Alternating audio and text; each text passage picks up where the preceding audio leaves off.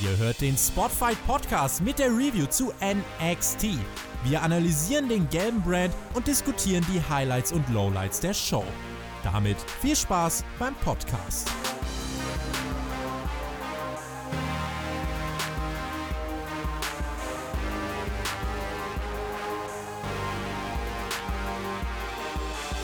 How much fish could Bobby Fish fry if Bobby Fry could fry fish? Das war das Motto von diesem Jahr im, bei NXT Takeover in Portland. Vielleicht nicht das beste Motto, vielleicht hat es auch nicht so richtig funktioniert. Da kommen wir später noch drauf zu sprechen. Aber ich freue mich mal wieder, dass ich endlich wieder da bin. Mit mir an meiner Seite, wie immer, mein Lieblingsbuddy, mein, mein Kollege, da Mac. Hallo Mac, wir sind wieder zurück. Moin, ja, nach zwei Wochen sind wir wieder am Start. Erstmal äh, Respekt, dass du den Satz so äh, raushauen konntest. Äh, ich probiere es später nochmal, ja. Hau mir später nochmal rein und dann äh, probiere ich dann nachzuziehen, ja. How much fish could Bobby fry if Bobby Fry could fry fish? Nicht schlecht. Also ihr könnt ja auch mal äh, irgendwie probieren, den Satz rauszuhauen, ja. Ob das so flüssig geht wie beim Shaggy. Der ist geübt, ja. Er ist ein Talker. Genau, ich sage ja nichts Wochen anderes. jetzt auch wieder am Start mit dir, also endlich. Ich glaube, da gab es so den ein oder anderen äh, kleinen Sabotageakt, aber dazu später mehr, ja. Nein, zeitlich waren wir beide, glaube ich, sehr eng in den letzten Wochen äh, ja, geplant und äh, jetzt mussten wir unbedingt wieder mal aufnehmen. Es geht nicht, wir können euch da nicht sitzen lassen. Also erstmal von uns, ähm, aber heute legen wir dafür ordentlich los, denke ich, oder? Ganz genau. Sorry, dass wir die letzten zwei Wochen uns nicht haben hören lassen, aber wir sind wieder da. Uns gibt es noch und keine Angst und wird, uns wird es natürlich auch weiterhin geben. Da freuen wir uns. Wir haben uns auch sehr gefreut auf Takeover, aber wir haben jetzt zwei Shows ausgelassen. Du wolltest noch ein, zwei Sachen, die wir in den letzten beiden NXT-Wochenshows nicht angesprochen haben, nochmal kurz ansprechen, Mac. Da übergebe ich dir doch kurz das Mikrofon. Ja, also letzte Woche war ja äh, eine starke NXT-Ausgabe, wie ich fand. Und ähm, da ist einiges äh, ja auch vorgefallen, was jetzt over gar nicht so relevant war. Äh, unter anderem halt die Story um den Velveteen Dream und Roderick Strong. Hast du ja auch sicherlich mitbekommen, Shaggy. Habe ich mitbekommen. Am 5.2. kam er zurück. Ähm, das wurde ja auch eine Woche vorher angekündigt. Ich habe mich sehr gefreut über seine Rückkehr und äh, das ist eine Riesenbereicherung. Ähm, der Velveteen ist endlich wieder zurück. Richtig. Und äh, Roderick Strong hat da eine wirklich starke Promo letzte Woche rausgehauen zum Start der Show, äh, die ich sehr authentisch fand. Und ähm, er war sehr von der Provokation vom Velveteen Dream, weil der hat äh, auf seiner Hose die Family vom Roderick Strong drauf gedruckt und äh, auch in der späteren Promo bei der Show äh, sehr, sehr heiße und krasse Anspielungen gemacht, ja. ja die Family, die Frau und, und das Kind von, von Roderick Strong. Und die Frau, die kennen wir ja auch, das ist ja eine, die auch der Mac besonders mag. Das ist ja eine von den Begleiterinnen von Shayna Baszler gewesen. Marine Shafir ist ja die Ehefrau von Roderick Strong. Richtig, und äh, super gute Wrestlerin. Vielleicht ja. irgendwann mal. Ne? Sie bemüht sich ja. Aber sie hat auf jeden Fall einen super guten äh, Wrestler ähm, als Ehemann, der auch äh, wirklich auch am Mike einiges zugelegt hat. Also das hätte ich ihm vor Jahr nicht erwartet, was Roderick Song da alles ableisten kann. Genau, und deswegen musste ich das hier nochmal erwähnen, weil das echt eine starke Promo war und sie ist auch super geil übergegangen in das Match, was dann da gefolgt hat, äh, von Strong gegen Bronson Reed. Und das war halt ein richtig, richtig starkes Match auch. Also äh, alle, die es noch nicht gesehen haben, sollten da nochmal reinschalten. Äh, ist auf jeden Fall ein Match, äh, was man sich anschauen muss und ähm, finde ich auch wichtig ist, um den Charakter Roderick, Roderick Strong nochmal zu stärken. Und das hat man da gesehen und äh, fand ich richtig geil. Und am Ende der Show gab es eben, nee, stimmt gar nicht, es war nicht am Ende der Show, war genau nach dem, äh, nach dem Match die Promo vom Velveteen Dream, die sehr edgy war, wo ich mich sehr äh, gewundert habe, aber auch darüber gefreut habe, dass NXT da so ein bisschen eckiger und kantiger wird. Wahrscheinlich äh, mit einem kleinen Auge rüber zum äh, Konkurrenzprodukt. Und ja, war sehr erfrischend. Wie fandest du das dann? Ich fand es auch super. Also wirklich tolles Match, tolle Leistung von Roderick Song anschließend und auch das Interview, wie du es angesprochen hast, Velveteen Dream, das, äh, das war schon sehr, ja, edgy ist ein, gut, ist ein guter Begriff auf jeden Fall. Ähm, das, er nimmt die Family, ne? Er ist der neue ja. Daddy quasi da drin. Also, das ist so äh, auch da in dieses Bild reingeschoppt. Also, das ist schon, äh, ja, da kriegt man den Strong schon. Da ist Danke. er schon ganz äh, stark berührt, ja. Das war auf jeden Fall toll und auch ähm, hervorzuheben vielleicht noch der Auftritt von Charlotte, aber den sollte, ihn sollte es ja auch bei Takeover nochmal geben, da kommen wir später dazu. Ähm, was jetzt irgendwie jetzt besonders aufgefallen ist, dass die Shows entwickeln sich in eine super Richtung. Die sind jede Woche super unterhaltsam. Was wir schon länger ansprechen, was so ein bisschen fehlt, ist natürlich so, um es noch bigger wirken zu lassen, ist das Publikum. Immer in der Full Sale, da fehlt wirklich so ein bisschen was. Und das haben wir genau jetzt hier in der Arena gesehen, wie NXT doch auch rüberkommen kann, wenn man wirklich ein großes Live-Publikum Live vor sich hat.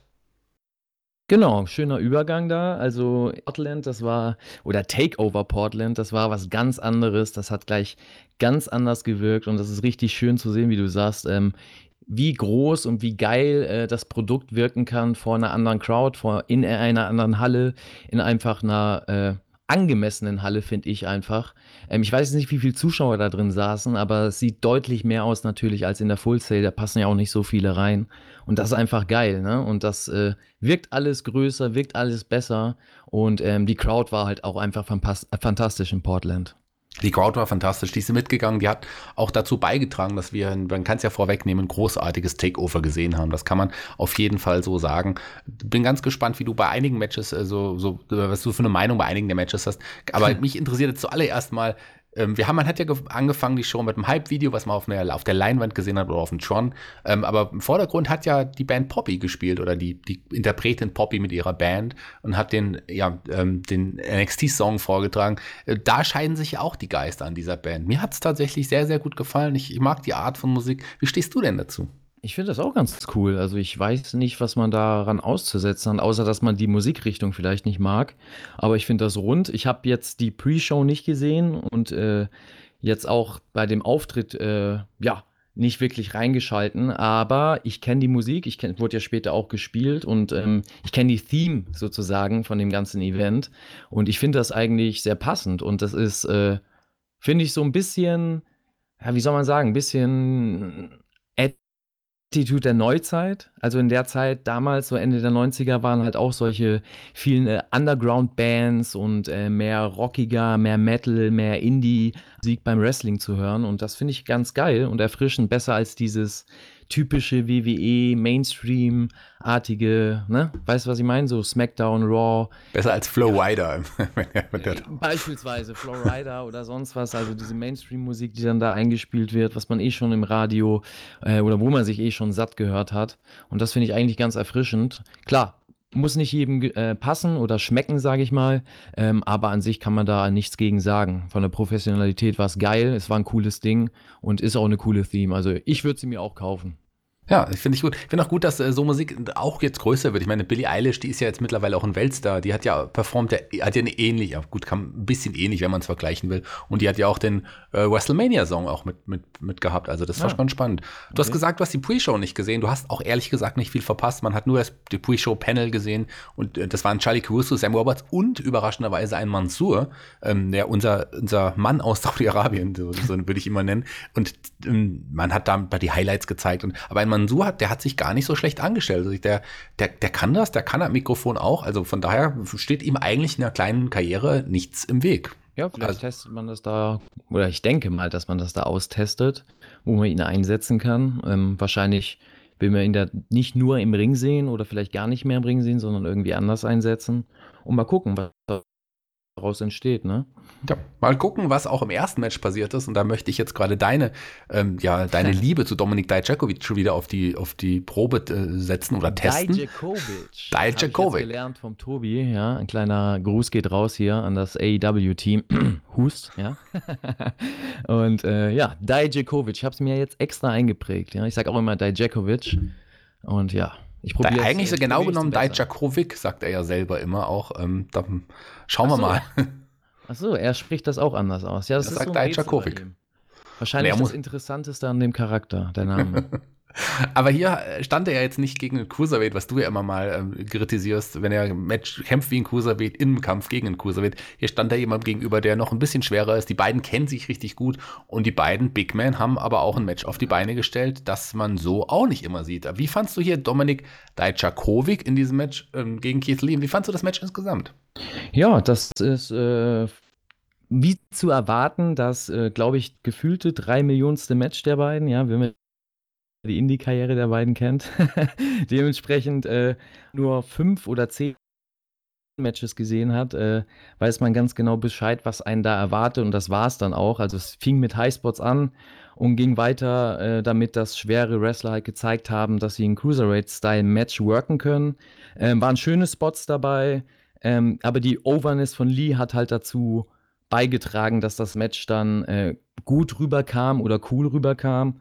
Äh, man weiß ja, ich bin kein großer Fan von Dijakovic. Ähm, ja, brauche ich nicht wieder auszuholen, aus welchen Gründen. Äh, in dem Match ging das einigermaßen, bis dann diese unnötigen Spots wieder so ein bisschen überhand genommen haben. Beispielsweise dieser Corkscrew Moonsault, den er da gezeigt hat. Ähm, und es sah dann halt alles sehr gestellt aus und das mag ich halt nicht. Äh, später gab es noch einige Matches, äh, wo es eben im Gegenteil so war und da hat man eben gezeigt, was Wrestling ist.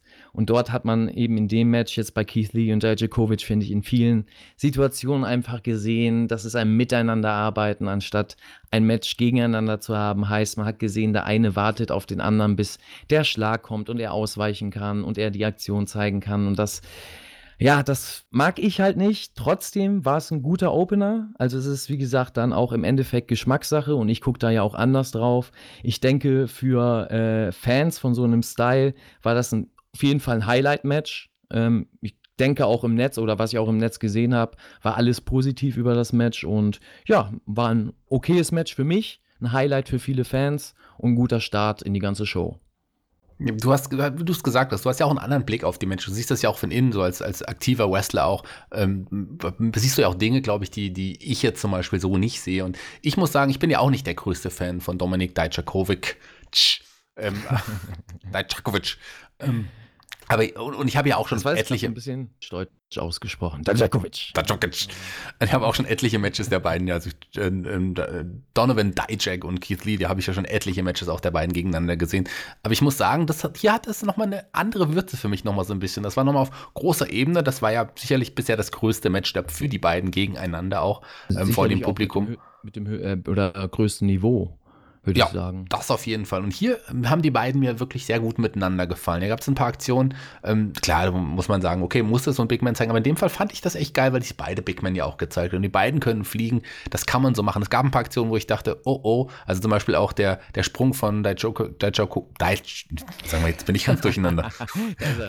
Dijakovic äh, nach draußen auf, auf Keith Lee, als der da auf dem Stuhl saß. Da hat man gesehen, wie ihn Keith Lee noch richtig aufgefangen hat, sonst wäre er wirklich unsanft gelandet und so weiter. Ähm, aber trotz allem fand ich das irgendwie ganz geil. Also mir hat das, das halt Match. modernes Wrestling, deswegen man muss sich darauf einlassen können. Das ist einfach das Ding. Also ich habe mich auch darauf eingelassen, deswegen äh, falle ich hier nicht in die ganze Hasstirade. Ja, äh, man muss halt einfach sehen, dass das der moderne Wrestling-Stil ist. Da geht es eben nicht darum, eine Story im Match unbedingt zu erzählen und äh, die Charaktere rüberzubringen und Drama zu haben im Ring, sondern eher darum, den Fan davon zu begeistern, was diese Körpermassen können. Heißt also mit spektakulären Aktionen, ähm, ja, die Massen zu begeistern. Deswegen finde ich das Match gut gesetzt im Opener. Äh, die Leute sind dann wach, äh, die haben Highspots gesehen und wie du sagst, sind halt einige Aktionen auch dabei gewesen, wo man sagen kann, ja, muss das unbedingt sein. Aber was willst du anderes erwarten bei der Ansetzung? Also von dem her, ähm, ja, ist es auf jeden Fall ein Match, was, was äh, absolut in Ordnung war. Ähm, wie gesagt, im Endeffekt ist dann wieder Geschmackssache, ob man es richtig geil findet oder nicht. Bei mir war es ja. eben nicht ganz der ja, Fall. Mir hat es richtig gut gefallen. Also da sind wir mal nicht einer Meinung, das ist doch auch sehr schön. Ähm, viel modernes Wrestling haben wir an dem Tag auch irgendwie gesehen. Vielleicht ein bisschen auch Geht zu auch viel. Ja, aber ich fand viel sehr gutes modernes Wrestling dabei. Ja? ja. Äh, drei Stunden, über drei Stunden ging die Show ja insgesamt, was glaube ich, und verbessert mich, wenn ich mich irre, die längste Takeover-Show bisher überhaupt war. Weil bisher waren wir immer so bei zweieinhalb rum. Es gab ja auch ein Match mehr als sonst auf der Karte. Von daher kann man das auch verstehen, dass es ein bisschen länger gedauert hat. Die Matches haben sich Zeit gelassen, das finde ich auch richtig gut. Ähm, die, das ist mir auch aufgefallen. Und dass, dass äh, die Matches also richtig lange waren und ich mich dabei ertappt hat, dass ich so teilweise gedacht habe, äh, sind wir in einem anderen Produkt. Also sind wir irgendwo vielleicht sogar bei New Japan oder sonst wie, ja, von der Matchzeit, äh, weil das echt lange Matches waren, wie du sagst, und vor allem der Matchaufbau in den meisten Matches, also die jetzt auch noch kommen, äh, richtig gut war und ja, meinen Geschmack total getroffen hat, indem man sich, wie du sagst, Zeit gelassen hat und äh, auch Zeit hatte, eben Match-Stories zu erzählen. Ja, Zeit gelassen und Zeit genommen hat man sich ja, um die Fehde zwischen Tegan Nox und Dakota Kai aufzubauen. Eine sehr erbitterte Fehde. Ich weiß, du bist nicht der größte Tegan Nox-Fan. Ähm, zumindest hat sich das die letzten Wochen so angehört. Aber hier hat man doch einen, einen Streetfight jetzt auf die Beine gestellt, der auch anders war als sonst. Und die Fehde selber ähm, hat mich ja so ein bisschen schon interessiert, weil Dakota Kai hatte ihr, ihren Turn, der war schon ganz cool. Und jetzt hier sind die beiden endlich aufeinander getroffen und es war schon, da war schon einiges zu sehen hier in dem Streetfight. Wie hat der dir denn gefallen? Ja, erstmal dazu, Tegan Knox äh, sieht wesentlich besser aus in diesem Street Fight Outfit, also mit der langen Hose, mit der dunklen Hose. Ähm, steht ihr besser, finde ich, als ihre vorherigen Outfits. Dadurch wirkt sie irgendwie gefährlicher. Ich weiß nicht warum, aber das, der Gesamteindruck, auch ihr, ja, ihr Style, den sie da gezeigt hat, äh, sie kam richtig cool rüber und ähm, auch ja richtig äh, aggressiv rüber, also authentisch auch rüber. Und es war ein typischer Brawl zum Start in den Street Fight. Ähm, raschend stark Street Fight auch am Anfang äh, hätte ich so gar nicht erwartet, wie du sagst. Äh, schon da ein bisschen am Laufen und ich finde, manche Dinge wurden bis jetzt auch ach, ziemlich lasch rübergebracht äh, in der ganzen Story-Erzählung. Ähm, aber hier hat man äh, das richtige Match, denke ich, gefunden. Ein Street Fight passt gut zu den beiden. Da können sie ihre, sage ich mal, ihre Schwachstellen kaschieren und äh, die Stärken nutzen und eben auch äh, andere Sachen einsetzen, äh, was das Match dann halt auch aufregender macht. Und das wir gezeigt. Also wirklich stark. Ähm, hat gepasst, innovative, authentische Spots vor allem. Also ähm, nicht irgendwelche Spots, wo du denkst, setzt man das und das ein, warum schlägt sie damit zu, sondern es hat immer Sinn gemacht, vor allem mit der Story um das Knie herum oder mit der Story äh, den Kopf einzuspannen zwischen dem Stuhl, was wir auch schon in den vorherigen Wochen gesehen haben. Äh, einziges Negative, was mir da halt aufgefallen ist, war das Selling, äh, vor allem von Dakota Kai. Also es waren geile Aktionen dabei, die sich die Mädels ausgedacht haben. Und Dakota Kai ist danach einfach wieder fit wie ein Turnschuh. Und das stört mich dann immer so ein bisschen. Äh, wie siehst du das denn? Also nimmt dich das raus in so einem Match, bei so, vor allem bei so einem Streetfight, bei so einer krassen Fehde oder dann, wenn da einer danach auf einmal wieder aufsteht und selber austeilt, findest du nicht besser, wenn du da so ein bisschen mitfühlen kannst und auch denkst, ah, ja, man sieht, der hat vorhin eine auf den, oder sie hat vorhin eine auf den Kopf bekommen und sie fässt sich später nochmal an den Kopf und zeigt das nochmal? Oder ist ja, dir das egal? Nee, tatsächlich bringt mich das so ein bisschen raus. Also ganz am Ende war sie ja dann noch fertig und das hat man dann gesehen. Aber zwischendrin, ich weiß, was du meinst, wenn, ich mag das generell nicht, wenn Körperteil zum Beispiel bearbeitet wird und das Bein jetzt zehn Minuten bearbeitet wird und man humpelt und stark und dann plötzlich kann man aber ganz normal kicken oder treten oder laufen. Das verstehe ich halt auch nicht. Und mhm. so ein paar, es gab so ein paar Aktionen, die Tegan Nox jetzt, äh, die ähm, äh, Dakota Kai jetzt so ganz nicht äh, dann wieder verkauft hat. Das ist richtig, aber ähm, das, ich, ich finde, fand, das hielt sich so ein bisschen in Grenzen. Es ging, aber so ein paar Mal ist es dann doch schon aufgefallen. Was mir auch aufgefallen ist, es gab so ein paar Aktionen, da merkt man bei Tegan Nox, dass sie auch noch nicht so lange jetzt aktiv ist. Was, sie hat versucht, einen, ich glaube, einen Superplex nach draußen vom, vom Apron irgendwie zu zeigen. Mhm. Aber wenn man genau hingeschaut hat, hatte Dakota Kai ihren Kopf unterm Seil statt überm obersten Seil zum Beispiel.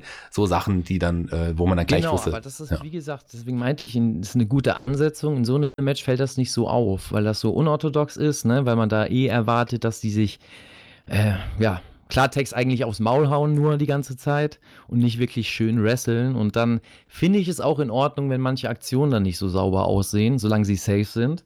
Und das eben ganz gut, dass es so eine Ansetzung ist. Wäre das jetzt ein normales Match gewesen, wäre das auf jeden Fall ein großer Kritikpunkt gewesen, gebe ich dir recht.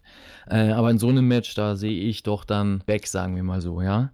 Aber ähm, ich war ab einem gewissen Punkt beim Match wirklich wieder sauer, dass man das macht. Äh, wurde aber dann später ein bisschen beruhigt, nämlich mit diesem Chokeslam schon wieder. Ich, du weißt, ich bin kein Freund ja. davon, ja. Vor allem von Tegan Knox nicht.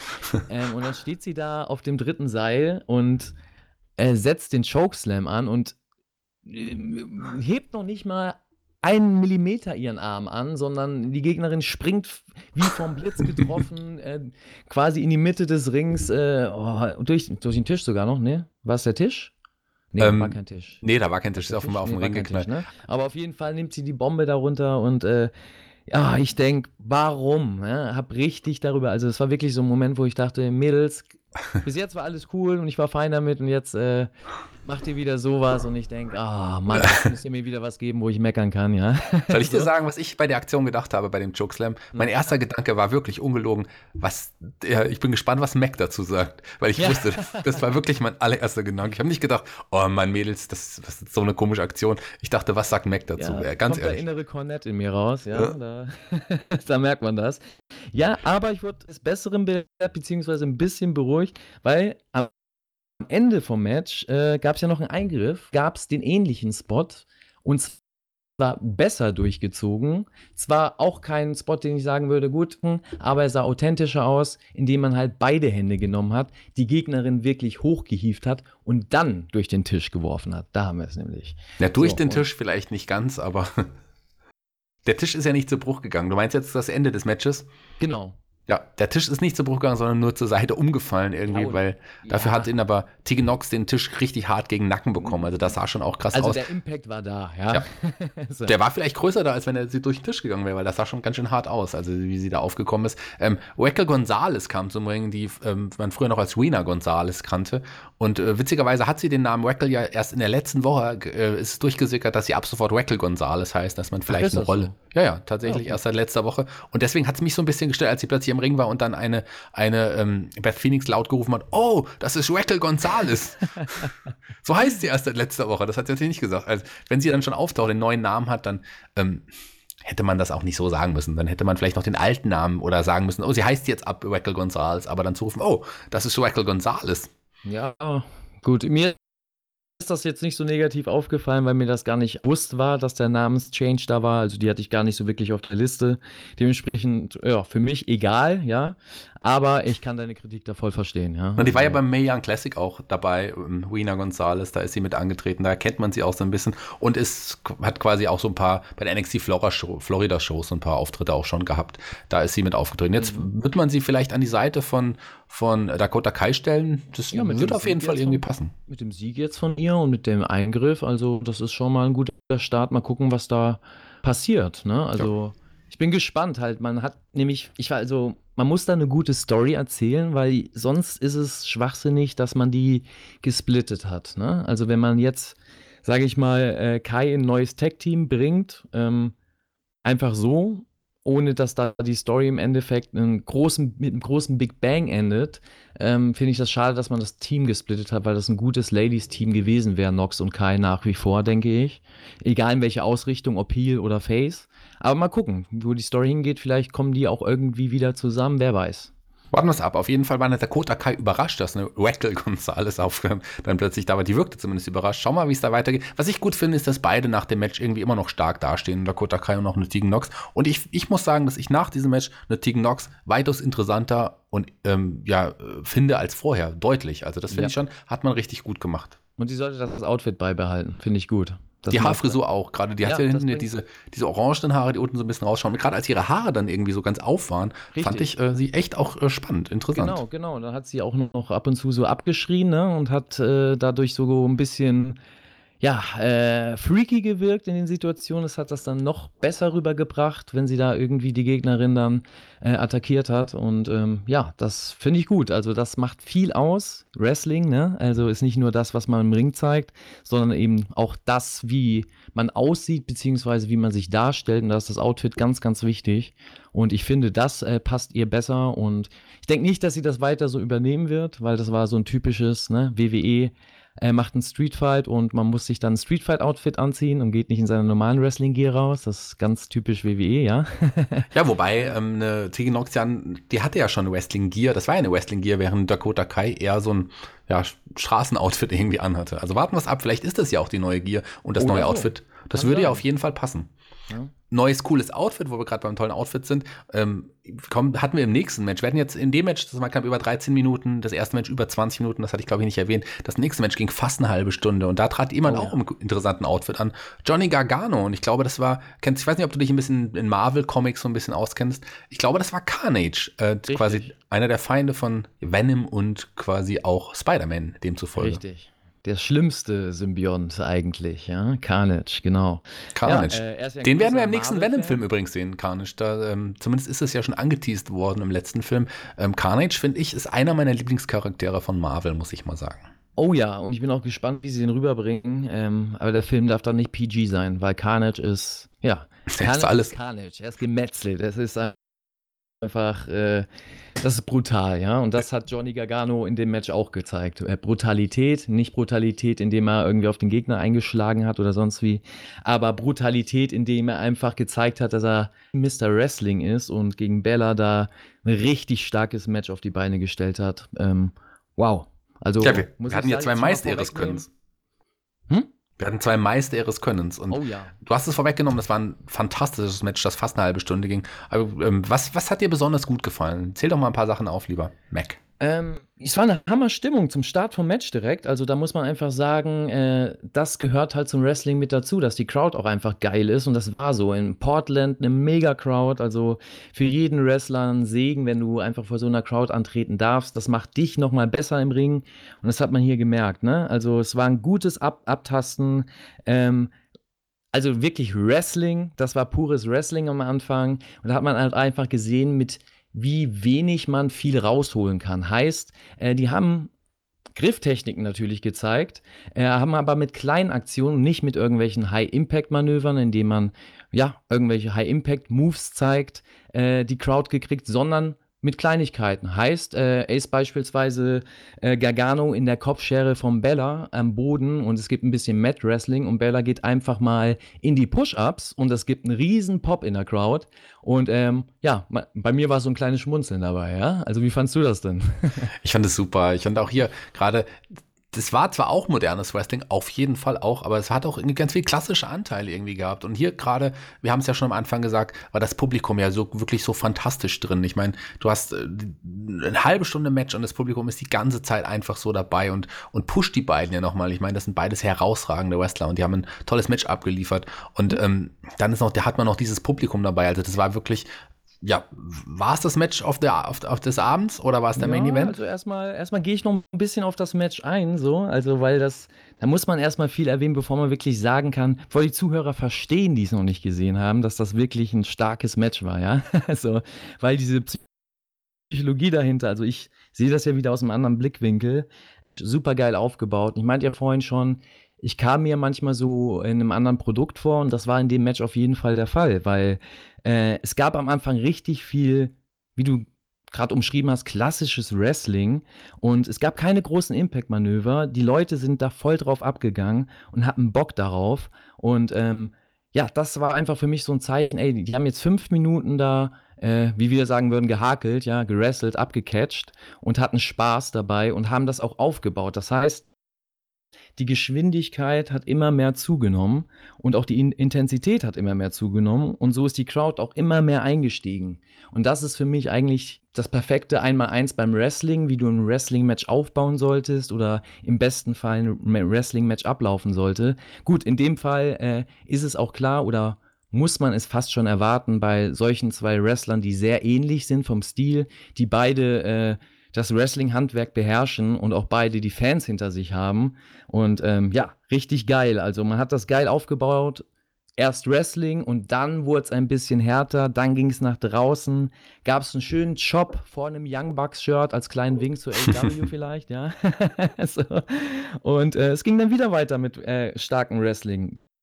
Grifftechniken. Die Leute waren aber drin. Es war nicht langweilig. Es war nicht so, dass die Leute irgendwie äh, gechantet haben, weil sie chanten wollten, sondern die haben gechantet, weil sie in den Aktionen drin waren und das gefressen haben, was die Wrestler denen präsentiert haben. Und das fand ich richtig, richtig stark.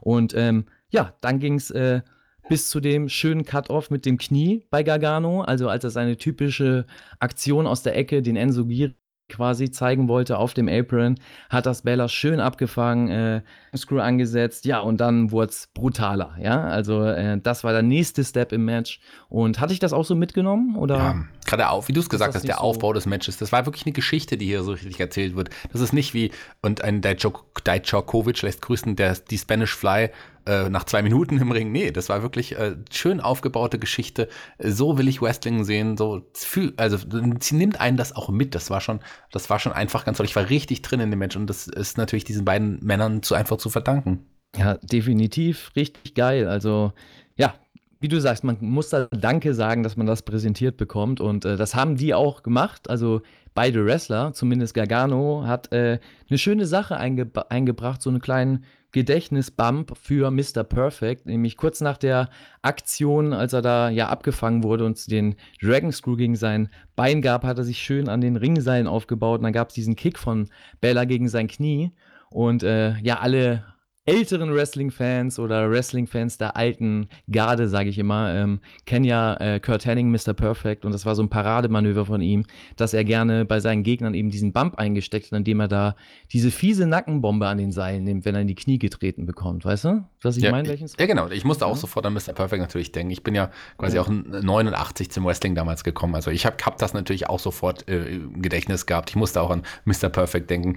Ein ja, der größten Stars, die nie World Champion geworden sind überhaupt. Es war ein fantastischer Wrestler, muss ich ganz ehrlich sagen. Oh, äh, ja. Einer meiner absoluten Lieblingswrestler. Ich glaube, der erste Heel, den ich auch cool fand. So, so. Bei mir genauso. Ich war ein großer Mr. Perfect-Fan. Also äh, war einer der Wrestler, die ich früher beim WWF-Produkt noch genannt habe immer. Ja. Und ja, das hat mich dann natürlich dann nochmal abgeholt. Ja, schöne Match-Story und die Fans waren auch drin. Ne? Laute Johnny Wrestling, Let's Go Finn Chance. Ähm, so, äh, richtig starkes Ding und ja, dann ging es irgendwann mal wieder raus, äh, nachdem sie im Ring ordentlich äh, Impact gezeigt haben. Heißt, die haben dann nochmal einen Gang äh, zugelegt, haben da eben nicht mehr nur Mat Wrestling gezeigt, sondern eben ein paar Manöver rausgehauen. Und äh, das einzig Negative was man vielleicht aufzählen kann, war draußen dann die Einleitung äh, zu diesen ja, High-Impact-Moves. Heißt, Gargano hat äh, Bella positioniert und hat ihm dann diesen Shotgun-Dropkick gegeben, den Bella eigentlich immer macht. Und äh, der war ein bisschen scheiße, ja, muss man ehrlich so sagen. Der war nicht so äh, gut, sage ich mal. Gargano ist dadurch ein bisschen tief in Bella reingesprungen und Bella trotzdem den Bump so genommen, als ob er gegen die Brust getreten bekommt. Es war so ein Moment, wo du so sagen kannst, ah, die ganze Zeit war das so ein authentisches Match. Man konnte das fressen. Es war modern, wie du gesagt hast, aber es war trotzdem Wrestling. Es war nicht so, dass du sagst, ach, hier sieht man, die arbeiten miteinander, sondern ja, das hätte man durchaus auch in einem Wrestling-Kritiker zeigen können und der wäre äh, wahrscheinlich abgeholt worden, gedacht, oh, das war jetzt aber ne, brutal, das war jetzt aber echt. Und das war eben so ein Moment, ja, wo du dann, gut, das war nicht so gut getimt, aber auch da hat man später mich wieder äh, ein bisschen beruhigt, weil das nur der Aufbau war für den High-Spot, der dann kam. Ähm, ja, Bella nimmt Gargano, positioniert ihn mit dem Front Suplex auf den Tisch und dann gibt es den Shotgun Dropkick vom Tisch gegen Gargano nach draußen, also beziehungsweise draußen gegen die Ringabsperrung sozusagen. Und das äh, war richtig hart, brutal, eine boxstarke Ein Einleitung zur äh, Finish-Phase. Ähm, der Stomp sah richtig brutal aus, ja. und der DDT danach äh, super geil gezogen, Win für Bella. Ähm, Gargano sah nicht dadurch schwach aus, sondern wurde wirklich am Ende vernichtet. Und äh, aber er hat gezeigt, dass er Kämpferherz hat und auch einfach gut im Ring ist. Und ähm, ja, ich bin zwar kein großer Gargano-Fan, aber muss einfach hier äh, subjektiv als auch objektiv einfach sagen, dass er verdammt gut gearbeitet hat, ein verdammt starkes Match hier mit Bella präsentiert hat und ja, drei Flammen habe ich hier notiert äh, in meinem Handy. Also war auf jeden Fall ein sackstarkes Match. Vielleicht das Match of the Night. Ja, da bin ich, gehe ich ganz d'accord. Auf jeden Fall. Der, der Finisher der 1916 ist ja jetzt auch in den letzten Wochen so verdammt gut aufgebaut worden. Das fand ich ganz geil, dass er auch dann quasi mehr oder weniger clean am Ende, ja, war ja clean, mit dem DDT dann auch quasi gewonnen hat nach über 27 Minuten. Ähm, du hast den Dropkick angesprochen. Ja, die Aktion von Gargano hat nicht so ganz gesessen, aber ich fand den Schlag später mit dem Titelgürtel am Abend dann noch ein bisschen schlechter ausgeführt, muss ich sagen. aber da kommen, wir, da kommen wir später dazu. Du hast jetzt hier, du hast im Grunde alles zu dem Match gesagt. Fantastisches Match. Also das das ist, äh, für mich war es das Match of the Night. Ähm, kann ich jetzt schon mal so sagen. Du hast doch AEW angesprochen. Da lass uns doch mal ganz kurz die Möglichkeit zwischendrin. Wir sind ja jetzt quasi auch bei der Halbzeit angekommen, mehr oder weniger. Lass uns doch mal ganz kurz auf unsere Kollegen von AEW Podcast eingehen. Weil da gibt es ja irgendwie Gerüchte, dass die wollen wir jetzt endlich mal aus der Welt schaffen. Da wird es irgendwie Streit oder Stress oder wie auch immer geben. Das ist natürlich Quatsch. Also wir mögen uns, wir mögen die Kollegen von AEW, die machen auch ähm, wirklich tolle Arbeit, die ähm, machen aus ihren Möglichkeiten auch das Beste, kann man so sagen. Ähm, und und es ist ja auch so, dass wenn ich zum Beispiel mal nicht konnte, vor wenigen Wochen hat ja auch der Tobi ist zum Beispiel mich ersetzt und den hast du auch sehr gut durch die Show gezogen. Also von daher, ähm, wir haben überhaupt nichts gegen, wir mögen die wirklich, wirklich sehr und da gibt es auch überhaupt keinen Streit. Also überhaupt nicht. Die sagen dann immer, wir haben, ähm, ja, wir haben aber mehr, mehr Zuhörer oder wie auch immer, aber ähm, sagen wir mal so, ich meine, ein, ein Baron Corbin hat auch mehr Zuschauer als ein ähm, Johnny Gargano, aber das ist auch wieder ein anderes Thema. Kann ich nur äh, zustimmen. Ja, man macht das ja gerne, man hilft Kollegen und äh, sieht nicht jeder so. Deswegen, äh, ja, müssen wir mal gucken, wie das in der Zukunft so läuft, ja. Eben, uns geht es auch gar nicht darum, dass wir da jetzt irgendwie was aus dem Zaun brechen wollen oder dass wir uns irgendwie ähm, jetzt irgendwie ja ins, ins, ins, ja, ins Thema reden wollen, dass sie über, man über uns reden oder dass sie über uns reden. Darum geht es gar nicht. Ich finde es einfach schön, dass wir auch die Kollegen erwähnen, weil die ja sich auch bemühen. Ich meine, die sind nicht so weit wie wir in vielen Dingen und die machen aber auch ganz gute Arbeit und ähm, ich glaube, hört, die, hört denen auch zu, das haben sie sich verdient und die machen ja wirklich das Beste aus ihren Möglichkeiten. Ja, wenn, nicht, wenn sie nicht da wären, dann wird es keiner machen können. Ne? Zeittechnisch ist man halt da leider eingebunden, sonst könnte man den Zuhörern vom AW äh, Review an sich da auch nochmal, ja, vielleicht eine andere Qualität bieten. Vielleicht kommt das aber nochmal in der Zukunft. Eben, und wenn sie es nicht machen würden, dann würden, würden es vielleicht Björn und Johnny machen. Und das wollen wir ja auch nicht. so kommen wir zum nächsten, kommen wir zum nächsten Match. Ähm, Triple Threat. Kommen wir zum nächsten Match. Und ich weiß nicht, ob das auch jeder wollte, ähm, aber es war nun mal jetzt auf der Karte. Bianca Belair wurde super gut aufgebaut in den letzten Wochen. Gerade auch. Stopp, stopp. Ja. Muss ich einmal kurz zwischengrätschen. Oh, stimmt. Was ganz Wichtiges sogar. Was super Geiles gemacht hat. Ähm, und das ganz, ganz wichtig war, finde ich, für den ganzen ja, Verlauf des Abends, für die Show, für mich als Zuschauer. Und zwar haben sie erstmal die Promo-Pakete rausgeholt. Äh, Rückblende auf die Strong-Promo von letzter Woche. Man hat das nochmal erzählt bekommen mit dem Velveteen Dream. Äh, es gab dann weitere Promo-Pakete und das war einfach zum Durchatmen richtig gut nach so einem starken Match. Ähm, das ist ein Fehler, den viele andere machen oder NXT auch schon gemacht hat in der Vergangenheit, meiner Meinung nach, dass man ein richtig starkes Match hatte und danach gleich wieder ein neues Match kam, was sehr stark war, aber man konnte da das gar nicht erst ja, aufnehmen, weil man noch satt war vom anderen Match, ne? Und hier hat man wirklich Zeit gehabt, äh, durchzuatmen und dann ging es erst zum Bel Air Replay Match. Also richtig gut. Das ist richtig, genau. Die Undisputed Era hat man hier im Backstage gesehen, wurde interviewt von Kathy Kelly und die wurde am Ende rausgeschickt. Und was ich eigentlich das Wichtige an der ganzen Sache war, was ich noch viel wichtiger fand, was erwähnenswert ist, dass man hat sie nicht nur aus der Umkleide geschickt, man hat sie auch aus der WWE geschickt, weil die hat letztlich, die hat gekündigt und das war ihr allerletzter Auftritt für die WWE so. bei NXT. Kathy Kelly hat damit jetzt ihren Abschied gefeiert in diesem Interviewsegment. Ei, das ist dann geil eingebracht worden. Also da hat man mitgedacht, ja? Ja. Also, ja, sie ist aus der Umkleidekabine geschickt worden. Ist ja, auch man dann wirklich so weit gedacht hat, so, jetzt geht gleich. Ne? Wegen mit dem Zaunfall. kann man, so, kann man so sagen. Wissen, ja? ja, mit dem Zaunfall hat Rhea Play im nächsten Match nicht gewogen, sondern eher mit ihrer Gegnerin so ein bisschen, zumindest mit dem Whiptide. Das ist ja so eine Art Winken. Aber äh, bis zu dem Whiptide kam, hatten wir 13 auch gar nicht so schlechte Minuten, aber so, die hat, hat natürlich trotz allem ein schweres Standing nach dem Match davor. Wie fandst du denn dieses Damen-Match? Äh, ich wurde auch von dem Match total abgeholt. Also ich muss erstmal sagen, Bel Air legt von Woche zu Woche äh, extrem an Masse zu. Also die ist, äh, also im guten Sinn, sie ist aber ganz schön bullig geworden in den letzten Wochen, ist mir hier aufgefallen. Äh, geiler Entrance, geiles Outfit, äh, sticht auf jeden Fall raus. Äh, musste ein bisschen schmunzeln, als dann beide Entrances durch waren, habe ich so ein bisschen gedacht, dank der Themes und der Gimmicks war es so ein bisschen äh, Metal versus Hip-Hop, ja. so. Und ja, war auf jeden Fall ein geiler Einstieg. Ich finde, beide wirken wie Stars. Äh, beide sind auf jeden Fall ähm, Vorzeige-Wrestlerinnen und können sich zeigen, also allein schon vom Look. Und ähm, ja, Bel Air war am Anfang mehr over als Ripley. So, das hat man deutlich gehört. Ähm, hat mich gewundert, dachte, hm, okay, was ist da los? Ist der Hype schon vorbei bei Ripley? Ja, äh, wird jetzt gegen sie geturnt. Aber im Laufe des Matches war es dann wieder ganz ausgeglichen und ähm, ja, starker Start. Äh, das auch da hat man sich Zeit gelassen. This is Wrestling. Also habe ich mir hier notiert. Ähm, das ist einfach eine ganz andere Qualität von den beiden Ladies, im Gegensatz auch zu anderen Produkten.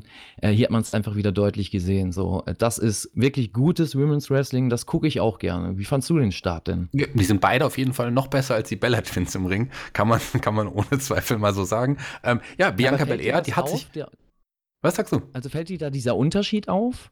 Ja, klar fällt mir der Die agiert haben? Absolut. Die beiden äh, verstehen ihr Handwerk, die wissen, was, was sie tun. Rhea Play ist ja auch noch sehr, sehr jung. Bianca Belair ist ja auch noch recht jung. Und gerade was Bianca Belair, du hast es gesagt, nicht nur was sie an Masse zugelegt hat, sondern auch was sie an äh, im Ring noch dazugelernt hat, gerade in den letzten Monaten. Ich glaube, sie zeigt auch, dass in ihr auch ein großer Star steckt. Also von der werden wir noch einiges, einiges zu sehen bekommen. Also ihr Charakter ist, ist super, der ist auch unique, der ist was Besonderes und im Ring zeigt sie auch immer, immer mehr. Ich meine, sie durfte beim Rumble, durfte sie ja sich auch schon mal groß präsentieren und ich glaube, man, man vertraut ihr auch in der Zukunft und sie hat jetzt hier auch ein cooles Match abgeliefert. Ich bin bei mir, Rhea Ripley, du hast es gerade gesagt, der Hype ist so ein bisschen bei einigen möglicherweise rum, so hat es am Anfang gewirkt. Bei mir ist es tatsächlich so. Also seit sie den, den okay. World Title, den NXT World Title gewonnen hat ähm, und nicht mehr die Jägerin ist, und, und hat sie auch so ein paar, so ein bisschen ähm, arrogante Züge so ein bisschen gezeigt. Nicht gewollt, aber das kam so ein bisschen so rüber. Und ich, ich, glaube, sie ist so ein bisschen abgekühlt, was ich meine, und auch jetzt das Match mit Charlotte kann sicherlich ein gutes Match werden, aber auch so die Art und Weise, wie es aufgebaut ist, spricht mich jetzt gar nicht so ganz so an, muss ich sagen. Also ich, okay. Rhea Ripley ist für mich ein bisschen nicht mehr so interessant, wie sie es auf der Jagd nach dem Titel noch war.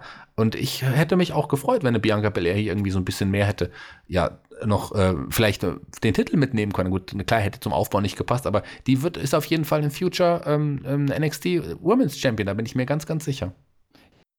Ja, also ich bin da nicht ganz deiner Meinung. Also ich kann es nachvollziehen und das war auch der Eindruck bei dem Match, dass ein Ripley nicht mehr so over ist. Immer noch over, aber nicht mehr so over beim Publikum wie vorher. Aber ich dachte, das liegt daran, dass er einfach, ne, äh, mega stark ist in ihrer Rolle, natürlich massig an Fans hat. Und ähm, ja, ich weiß nicht, ich war nach dem Match jetzt äh, trotzdem immer noch äh, ja, auf dem Kurs Ripley dann bei WrestleMania gegen Charlotte sehen zu wollen.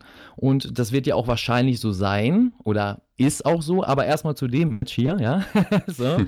Ähm, weil man da einfach erwähnen muss, und das meinte ich ja gerade am Start bei Bel Air und ähm, Ripley, zum Match, das war Wrestling am Anfang, so Kleinigkeiten, ne? wie du schon vorhin schon richtig erkannt hast. Ich gucke da so ein bisschen äh, anders drauf. Mir ist das halt eben wichtig, dass das authentisch erzählt wird und dass man nicht einfach sinnlos in irgendwelche Manöver reinläuft, bloß um die Manöver zu zeigen oder keine Ahnung, irgendwelche spektakulären Aktionen zeigt, sondern eben äh, zeigt, dass man sich das erkämpfen muss, dass es ein Kampf ist. Und das war hier so allein schon bei so einer Aktion, deswegen habe ich dich vorhin gefragt, ob dir das ja so aufgefallen ist, wie ein Wastelock heißt, du bist hinter dem Gegner und hältst ihm quasi an der Hüfte fest und probierst, ja, die Luft aus ihnen zu quetschen.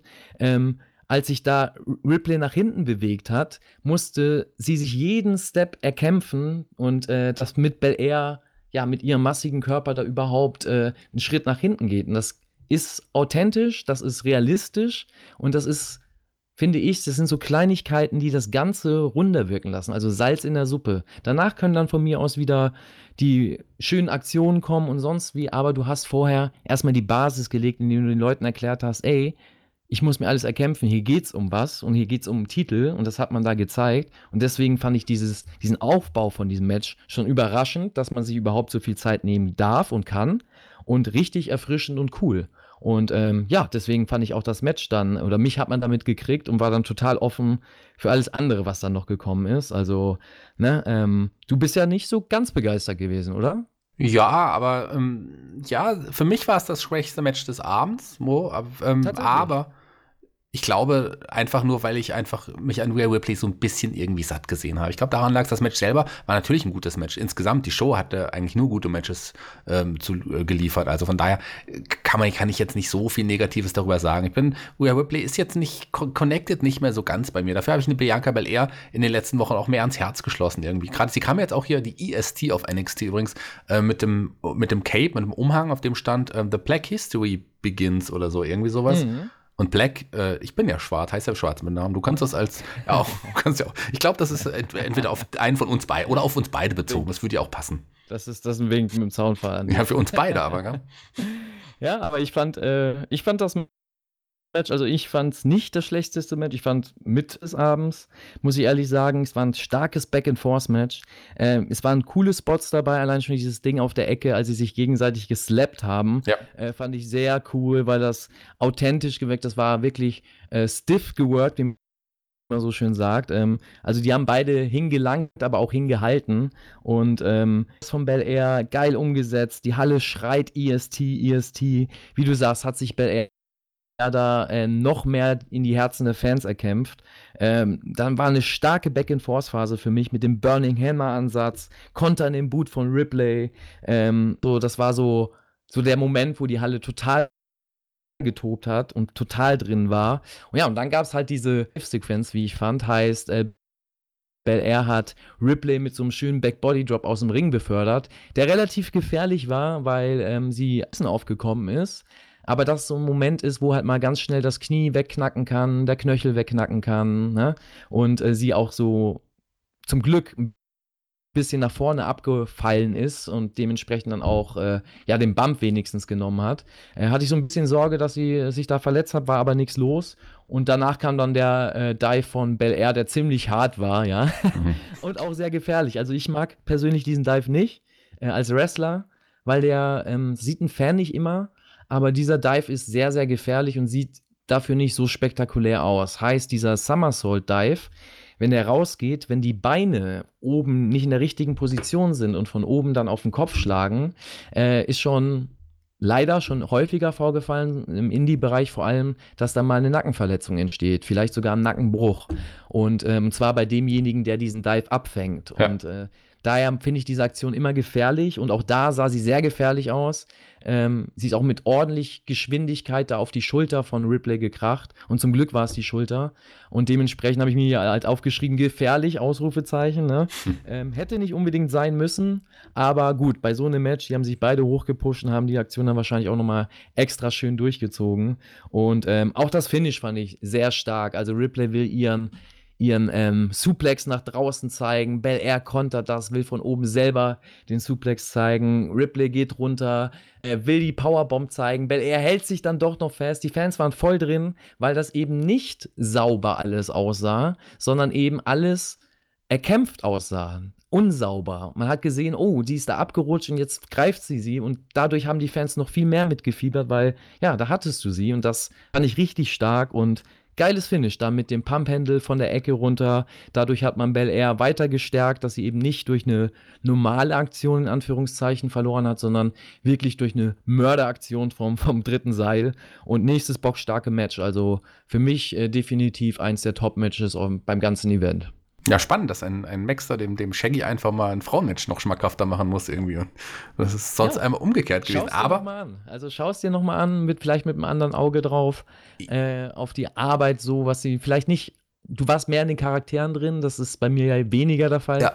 Also so was die Story dahinter ist, die Soap Opera Story, sage ich mal, die ist mir mh, relativ egal. Mir geht es dann eher um das Storytelling im Ring und auch eben, wie man im Ring arbeitet. Und das war einfach, also wirklich ganz große Klasse, wirklich äh, höchstes Niveau. Und danach gab es auch von der Frau, sage ich mal, aus dem höchsten Niveau, die Queen, auch eine Antwort.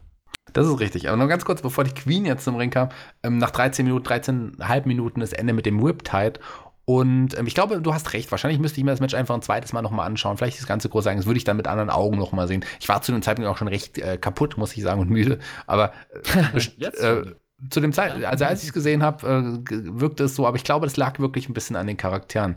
An einem anderen Charakter, den ich den, ja, das Problem auch nicht immer sehen wollte, das war Charlotte Flair, die dann, die hast du gerade angesprochen, die Queen kam zum Ring und hat ihr Match nach einer Natural Selection oder kurz davor mit Rhea Ripley für WrestleMania offiziell gemacht. Damit steht das zweite Match für WrestleMania fest. Rhea Ripley muss ihren Titel verteidigen, ihren NXT-Titel gegen, ja, Charlotte Flair. Ja, fand ich gut, fand ich geil rübergebracht, auch wie Charlotte da präsentiert worden ist. Sie ist die Queen, kam auch mit ihrem teuren Outfit da an und äh, hat da ordentlich aufgeräumt und ja, ich war einfach, muss ich ehrlich sagen, ich war da von dieser Portland Takeover ähm, Geschichte, wie man die Frauen da präsentiert, total begeistert. Also ich habe einfach gesehen nochmal, wahrscheinlich, weil ich in den letzten Wochen auch viel Frauenwrestling aus anderen Promotions oder im Indie-Bereich gesehen habe, äh, wurde mir einfach jetzt nochmal klar, welches Niveau diese Frauen haben. Also das ist wirklich ein sehr, sehr hohes Niveau, auf dem die arbeiten. Äh, in in allem. Also es geht mir nicht nur darum, dass sie schöne Aktionen zeigen, sondern wie sie im TV wirken, wie sie sich präsentieren, erzählt werden. Und alle drei Charaktere, die du da am Ring siehst, also Bel Air, Charlotte und Ripley, ähm, sind alles Superstars. Das sind alles ähm, Frauen, die du hinstellen kannst, die ein Produkt verkaufen können, die Geld einbringen in das Produkt. Und das ist einfach geil. Ne? Da musst du nichts an Arbeit mehr reinstecken, sondern die einfach nur noch wachsen lassen. Und ähm, ja, ich bin tatsächlich äh, ein Freund von dem Match, also Charlotte gegen Ripley. Bin gespannt, wie das dann bei WrestleMania dann aber präsentiert wird. Es ist halt nicht NXT, das ist dann wieder eine ganz andere Sache. Und ja, äh, wäre es bei NXT, wäre ich glaube ich noch ein bisschen heißer drauf. Ja, weil WrestleMania Rhea Ripley mit ihren 23 Jahren auf der großen Bühne bei WrestleMania aufzutreten, ist schon eine ganz, ganz große Sache. Da freue ich mich sehr für sie. Also das wird auf ja, jeden Fall auch ein großes Match. Und Charlotte ist ja auch ja mit der Star in der Frauen der Frauenwrestling überhaupt. Also das kann man so sagen. Die sieht zwar von Woche zu Woche irgendwann anders aus. Ich weiß nicht, ob es dir aufgefallen ist, wie sie noch vor ein paar Jahren aussah. es, äh, ja. Ja, auch da muss man natürlich sich dem Niveau anpassen, sage ich mal. Und ja, sie ist halt, ja, es ist, glaube ich, das ist so das Hollywood-Ding. Und das ja. bei WWE ja nicht anders. Ne? Es ist ja nicht nur sie, es sind ja auch andere WWE-Wrestlerinnen und die du vielleicht gar nicht mehr wiedererkennst, weil äh, man da das ein oder andere geändert hat, verbessert Ge hat. Geschmäcker sind ja auch verschieden. Die einen sagen Richtig. so, die anderen sagen so. Ich persönlich finde, dass sie von Mal zu Mal hübscher wird. So, so viel dazu. Sehr gut, ja. Sehr, also sehr gut. ich finde auch, dass sie sich gut präsentiert und auch cool rüberkommt. Allein schon der Spruch, so I thought about it, I see you at WrestleMania, ganz locker rübergebracht von der Queen von oben herab. Geil. Jetzt bin ich ja? ganz gespannt, ob du den nächsten Spruch und Satz noch auch mal locker rüberbringst. Der Satz lautet nämlich, how much fish could Bobby fry, fish fry if Bobby Fish could fry fish? Ich sag's nochmal, how much fish could Bobby Fish fry if Bobby Fish could fry fish? Uh, how much legs could Bobby Fish break if Bobby Fish could break legs? Das war die Frage im nächsten Match. Das war, standen nämlich die Broserweights, ähm, die ja auf ihrem Broser-Card, äh, Broserweight-Card zum Ring kamen, mit, mit, dem, ähm, mit dem Pokal, das, den sie, sie gewonnen haben. Sie sind endlich Sie sind endlich da. Der Weg dahin war ja auch sehr witzig. Die beiden harmonieren in den Videos total gut. Ähm, das Publikum haben sie mit dem Spruch How much fish could Bobby fish Freifisch ist, was auch immer, ähm, haben sie nicht so ganz. Also der Spruch hat die, da hat die WWE geschafft, so hast du im Vorgespräch auch gesagt, den Spruch auch mal wieder ein bisschen kaputt zu machen, oder, ja, lieber das Mac? Ist, es ist sagenhaft, also wirklich Respekt, ja? Shoutout an WWE, dass sie es immer wieder hinbekommen, heiße Sachen kaputt zu machen. Ja? Oder, äh, wirklich, egal ob das ein Star ist oder irgendwo ein gehypter Name ist oder eben ein Witzfall ist. Das war an sich eine richtig lustige Sache, als der zum ersten Mal kam und als man vor allem in den letzten Tagen im Social Media damit gespielt hat. Ich habe es ja vorhin schon gesagt, ich habe da so einen Clip gesehen von einem Fan erstellt, das hat ja auch äh, Riddle geteilt. Ähm, ja, wo ein Fan halt ein Beat drunter oder den Riddle Entrance Song drunter gelegt hat und diese Aussage dann halt nochmal so ein bisschen besser abgemixt hat. Und das hat sich richtig cool angehört und war voll lustig, halt so ein Social-Media-Ding. Man lacht drüber, man teilt das. Und das war dann auch cool, ne? Das ist dann ganz lustig. Aber WWE schafft das dann, weil ich weiß nicht, wer da im Hintergrund sitzt. Äh, es fühlt sich immer so an, als ob man so, ja, alte Leute im Hintergrund sitzen hat, die dann denken, ist genauso, sage ich mal, nichts gegen Otto. Ich bin großer Fan von Otto, aber dieser Otto-Humor, der hat gut geklappt Anfang der 90er und in den 80ern. Aber so 2020 ist der Otto-Humor teilweise vielleicht auch zu rassistisch, ja, so, aber, aber nicht mehr der Humor, wo du so sagst, hahaha, ha, ha, ich lache jetzt richtig drüber, sondern man lacht da einfach drüber, entweder ist man Otto-Fan oder ne, man findet das nicht lustig. Und das ist hier genauso der Fall. Die WWE schafft es, so was Lustiges, was zum Beispiel AEW ganz gut kann und äh, was auch WWE sein lassen sollte, wenn sie das nicht können, ähm, solche Internet-Hypes oder solche Internet-Witzeleien zu erstellen, ähm, ja, sollte man es dann einfach ruhen lassen. Aber WWE will das auf die große Bühne bringen und sie stellen das dann so ja, es ist nicht mehr authentisch. Es ist so, als ob du es auf einer Theaterbühne darstellst und sehr inszeniert und ja, das hat dem Match am Anfang auch nicht gut getan. Also diese Promo am Anfang, sie kommen damit rein und sogar noch mit diesem mit diesen Shirts gedruckt. mit diesen also schlimmen Shirts. Branding, Merchandising geht nicht, ja. Wo du am besten hätte dann noch irgendein Verkäufer stehen müssen, ja, der das Mixtape raushaut, der die Shirts raushaut. Oh Mann, also das hat mich so ein bisschen, äh, ja, hat mir ein bisschen die Stimmung versaut für das Match. Ja, mir hat Matt Riddle ein bisschen leid getan, als er versuchte, das Publikum zu animieren, den Satz irgendwie mehrfach zu sagen. Ja, das hat ein bisschen ab abgefuckt am Anfang. Ja. Ja, er hat ja, er hat ja nicht die, die, äh, die Bruiser, nee, die Browserweights gebracht, sondern er hat irgendwie, irgendwas hat er andere gesagt. Nicht die Browserweights, sondern Ich weiß ich, Irgendwie ich, hat er sich da ein bisschen ja. verhaspelt und dadurch war die Crowd auf jeden Fall nicht direkt so drin bei ihm, bei seinem Spruch. Naja, und das kam alles so zäh rüber. Ich weiß nicht. Ich fand's nicht gut. Also. Was ich gut fand, und du hast es ja eben schon angesprochen. Ja, aber was, was ich gut fand, du hast es eben ja wie gesagt schon angesprochen, ähm, das, was Nigel McGuinness zwischenzeitlich in dem Match sagen musste, how much legs could Bobby Fish break if Bobby Fish could break legs? Das äh, war auch ein bisschen, ähm, ja, ein bisschen ja, das Motto des Matches so ein bisschen. Das, also, wie fandest ja. du denn das Titelmatch? Du warst ja nicht immer ein großer Fan der Art der Matches, wie die Pros aber jetzt die Matches im, im, im Dusty Rhodes Tag Team Classic Turnier äh, geführt hatten, aber insgesamt bist du ja wenn sich jemand mit Tag Team Wrestling auskennt hier bei uns bei Spotify, dann bist das natürlich du. Ja, und ähm, wie du gesagt hast, da bin ich nicht so ein großer Fan von gewesen. Er ist vielleicht ein bisschen übertrieben. Es ist halt äh, das moderne Spot-Wrestling mehr gezeigt worden in den letzten Wochen, wo es dann eher darum ging, ja, spektakuläre Manöver zu zeigen und weniger Story. Ähm, das war hier aber nicht so in dem Match der Fall. Ähm, klar, war es was anderes, als wenn wir jetzt die Grizzled Young Veterans gegen Imperium sehen würden.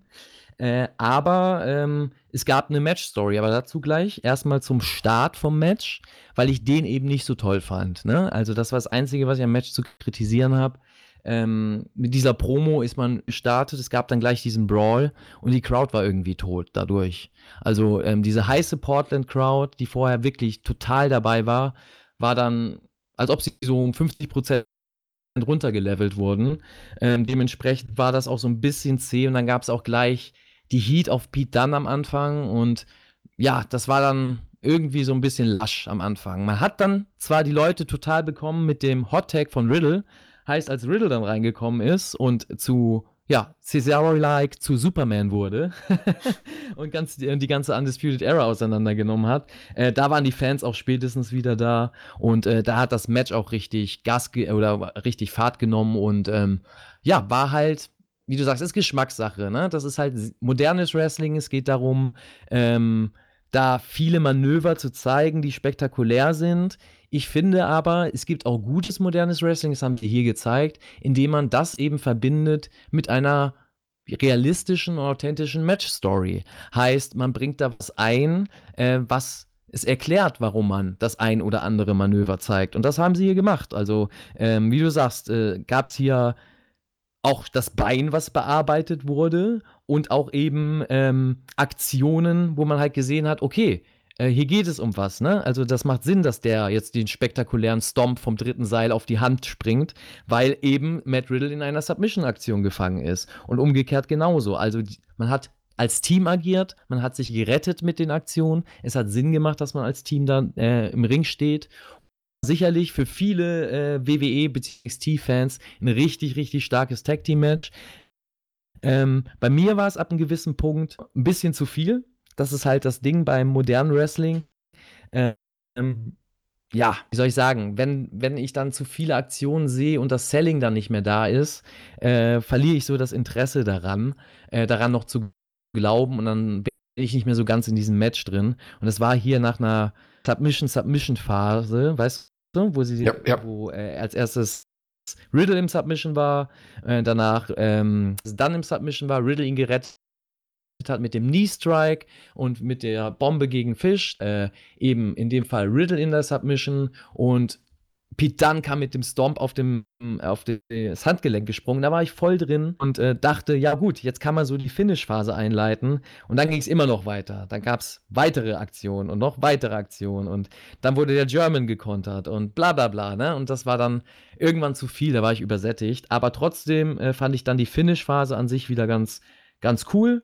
Äh, vor allem halt, dass diese Aktion zusammengart, also diesen Stereo Enzogiri, dann wirft dann Fish in den Bro to Sleep und es gab das Ende. Also es gab da kein Nearfall Kickout, nicht wieder hoch, es geht nochmal los, sondern es gab da das Ende und das fand ich dann wieder gut, weil ich befürchtet habe, jetzt wird nochmal ausgekickt und jetzt geht es nochmal in so eine Phase. Der hätte ja auch sein können, aber ich fand es auch ganz cool. Das Ende war dann doch überraschend und ich fand es auch schön, wie die Broserweights sich da gefreut haben. Den hat man die Freude sichtlich angesehen. Gerade ein Matt Riddle, der hat sich wirklich gefreut. Und vor ein paar Wochen waren es ja noch Matt Riddle und Pete Dunn. Jetzt sind es ja wirklich die Broserweights. Für mich waren das zwei Einzelwrestler, die man zusammengesteckt hat, aber die haben relativ schnell als Team connected und ich freue mich sehr darüber. Für mich ist das jetzt ein würdiges Team und es sind würdige Champions, die jetzt die Undisputed Era ähm, ja entthront haben. Also mich freut es sehr für die beiden. Ich fand, äh, mir hat das Match Spaß gemacht, weil ich auch Matt Riddle einfach unglaublich gerne sehe und äh, gerade der Finisher, der Pro to Sleep in der Bitter End, diese Kombination, finde ich, äh, finde ich schön. Das macht Spaß. Ja, definitiv. Riddle, Riddle, ja, auch da. How much fish could. Die, die, die äh, Goldberg-Geschichte auch wieder ein bisschen angeheizt in dem Match. Man hat damit geteased. Und wie du sagst, Riddle ja. ist da äh, definitiv die, die Charisma-Bombe in diesem Match. Aber ich finde, äh, dass auch die anderen, also ich muss sagen, ich fand das Match auch sehr stark für modernes Wrestling. Irgendwann war es mir halt zu viel, ne, mit diesen Aktionen. Ähm, wenn man halt das nicht zählt, wenn man danach zählt und die Aktion rüberbringt, was wir auch später gesehen haben, vor allem im Main Event, wie man es richtig machen kann, meiner Meinung nach, ähm, hätte man mich da auch mehr gekriegt. Und ich habe mich dabei erwischt, dass ich mir eher gewünscht hätte, die Singles-Matches da zu sehen. Hm. So, auch wenn es die richtige Entscheidung ist, finde ich, dass man die Brotherweights dann als neue Champs feiert und das Sinn gemacht hat, dass man die hat teamen lassen, ähm, finde ich, im Match hat man das gemerkt, als die Sequenzen waren, zum Beispiel zwischen äh, Riddle und O'Reilly. Das war super geil. Die Leute waren mega drin, als die beiden losgelegt haben. Und das wäre ein Match, was ich gerne gesehen hab, hätte. Oder dann gegen O'Reilly. So diese Einzelmatches, ne? Oder ähm, also diese Dreierkonstellation, Bobby Fish mal so ein bisschen rausgenommen, aber zwischen den drei, weil das einfach so mehr die Combat Fighter sind und dadurch halt auch so einzigartige Sequenzen entstehen. Und äh, da habe ich mich erwischt bei, bei dem Tag Team Match, dass mir das eher gewünscht hätte als das Match an sich. Ähm, aber gut, das ist dann im Endeffekt ja Geschmackssache und Meckern auf ganz, ganz hohem Niveau. Ne? Ja, das werden wir bestimmt auch noch irgendwann sehen, weil ich finde, Kylo Wiley ist auch wirklich ein fantastischer Wrestler. Den will ich auch gerne noch mal so im Einzelbereich gerne noch mal sehen, weil der gefällt ja, mir wirklich halt gut. So viele Stars, ne? Ja, also das ist schwierig. Halt, das ist halt, ist schon richtig, dass die alle im Tag-Team jetzt da auch sind, äh, aber die gut, Bobby Fish ein bisschen ausgenommen, aber die drei vor allem, es wären super starke Singles-Wrestler, die auch Champions sein könnten, die eine Promotion tragen könnten, die, also sind, weiß ich nicht, die, die, es ist ein bisschen schade, dass sie im Tag-Team nur sind oder zu sehen sind, aber es ist verständlich, weil ja, NXT hat einfach zu viele gute Wrestler und Stars. Also, was will man da machen? Noch eine Show vielleicht? Ja, warten wir es mal ab, was, was die Zukunft uns irgendwie bringt. Also du schimpfst ja manchmal, als Schimpf ist vielleicht nicht das richtige Wort, aber so, du bist nicht wirklich der größte Fan, habe ich manchmal das Gefühl, von modernen Wrestling. Ist es so? Also, was, was ist eigentlich, ich meine, ja. du selber als Wrestler, welchen, welchen Stil gehst du eigentlich am liebsten? Man, man kennt dich im also Tag-Team, man kennt dich im Singles-Bereich, aber ähm, welchen Stil gehst du am liebsten? Ich, ich bin wirklich ein Freund vom klassischen Wrestling. Ähm, ich bin aber, also, wie soll ich sagen? Äh, ich bin kein Feind vom modernen Wrestling, mhm. das ganz und gar nicht, das darf man nicht falsch verstehen. Ich bin nur ein Feind von modernen Wrestling, wenn es schlecht dargestellt wird, beziehungsweise wenn man ja die, äh, die, die falsche Ansicht darauf hat. Heißt, dass Wrestling Fun ist, dass Wrestling äh, einfach nur ja eine Party ist oder einfach nur was ist, worüber man lachen kann. Äh, das ist es für mich nicht. Für mich ist Wrestling äh, eine einzigartige Entertainment-Form des Kampfsports und das will ich auch so präsentiert bekommen. Und ähm, mir ist völlig klar, dass wir äh, genauso auch wie die Musik äh, sich in alle weiterentwickeln und dass wir nicht stehen bleiben können. Ich will nicht zum Kornett mutieren, ja. so, in dem Fall. Dennoch finde ich vieles beispielsweise was der Mann sagt, erwische ich mich bei. Ich denke, ja, ich denke vieles ähnlich von äh, den Kritikpunkten, die er äußert, auch gegen ne, das moderne Wrestling oder gegen andere Promotions oder wie auch immer. Aber ich bin trotzdem offen, wenn, wenn man das richtig präsentiert und gut präsentiert. Heißt, beispielsweise so ein Highspot-Match, ne, wenn es spektakulär, da können von mir aus Millionen von spektakulären Aktionen drin sein wenn man im Endeffekt das erklärt. Das heißt, für mich muss alles Sinn ergeben. Ich möchte einen Kampf präsentiert kriegen. Ich möchte nicht merken, ab einem gewissen Punkt, oh, das ist eher eine Choreografie oder das ist eher ein, ein, äh, ein Show-Act, also ein Cirque du Soleil Show-Act, wo man ähm, zeigt, um sie zeigen zu können. Und das ist leider eine Entwicklung, die wir heute haben, auch im Mainstream. Das ist aus dem Indie-Wrestling gekommen, dass man ähm, ja, so rangeht von wegen, ja, wir wissen ja alle, dass Wrestling-Show ist und wir wissen ja alle, dass es, dass es da Absprachen gibt, in Anführungszeichen und wir wissen das ja alles, also müssen wir das ja auch nicht mehr so präsentieren, als ob es ernst ist. Doch, musst du, das ist die Kunst dahinter und dadurch kriegst du auch die Massen mobilisiert und damit machst du auch erst Geld. Und das merkt man auch, äh, finde ich, beispielsweise beim AEW-Produkt an solchen Leuten wie Cody Rhodes oder Chris Jericho oder auch jungen Leuten, die sie da hochziehen wie Darby Allen oder MJF,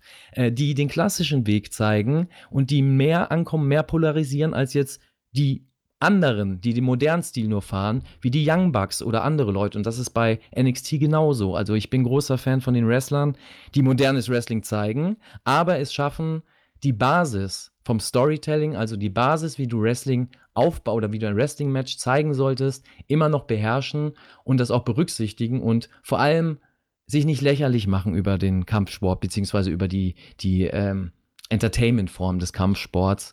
Äh, man kann drüber lachen, man kann Comedy-Sachen bringen im Wrestling, aber nicht, dass es eine Clown-Show wird. Und das ist mir halt immer ganz wichtig. Und das verliert sich oder ist ein bisschen verwischt im modernen Wrestling. Heißt, heute haben wir Acts, ganz deutliche Acts, die polarisieren, die auch super ankommen äh, bei den Fans, aber die halt Wrestling eher verarschen und das als, ja, so darstellen, als ob das jeder machen kann, jeder Hinz und Kunst, jedes Kind, als ob man das nicht lernen muss, als ob es keine Kunst ist.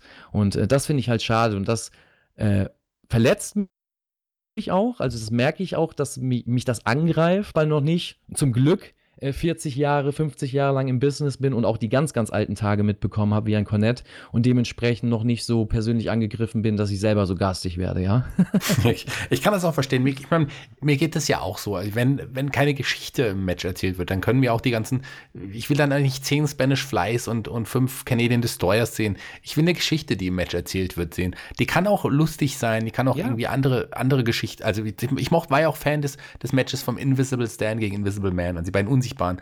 Selbst ja, da wurde irgendwie eine Geschichte erzählt. Wenn das im Indie-Produkt gezeigt wird, ist das in Ordnung. Ich bin kein Fan davon, weil auch das Wrestling lächerlich macht. So, in meinen Augen. Das ist, da kannst du keinem erzählen, jo, die haben da, ne, einen Fight gehabt oder die Aktion, die, das, was sie da machen, ist irgendwie körperlich anspruchsvoll und man muss dafür trainieren und ein Athlet sein. Aber ähm, ja, in der Indie-Schiene darf das ja auch sein. Das sind kleine Crowds, das ist eine geschlossene, geschlossene Community, das kriegt die Welt nicht mit. Aber wenn sowas im TV pro, äh, präsentiert wird, ist das für mich ein ganz, ganz anderer Schnack. Da dürfen gewisse Sachen für mich einfach nicht sein, weil das tödlich ist fürs Wrestling. Ich gehe immer so dran, wie ähm, kann ein Wrestling-Kritiker, wie viel Fleisch bietest du ihm, um das schlecht zu reden? Ne? Oder wie viel Material ja. bietest du ihm, um dagegen zu shooten, um zu sagen, das ist Schwachsinn, bringt das aus dem Fernsehen wieder raus. Das darf man nicht zeigen. So, und mit solchen Sachen, finde ich einfach, zeigst du, dass das sinnloses, wie soll man sagen, sinnlose Zeit im, äh, im TV-Programm ist, wenn da halt eben äh, in dem Fall der Invisible Man gegen den Invisible Stan gezeigt worden würde im TV und die Leute, vielleicht ein kleiner Teil der Leute darüber lachen können und denkt, hahaha, das finde ich ganz lustig, ist eine Abwechslung, weil ich viel Wrestling kenne und schon zigtausend Matches gesehen habe auf hohem Niveau, aber nicht für den Typen, der einfach mal ins TV schaltet, sich äh, einen anderen Sender anguckt und denkt, ha, was ist denn da? Da ist ein Wrestlingring. Auf einmal sieht er da Leute, die im schlimmsten Fall noch untrainiert aussehen, wie sie äh, ja, Wrestling verarschen und sowas machen, als ob sie auf dem Schulhof sind oder im Kinderzimmer.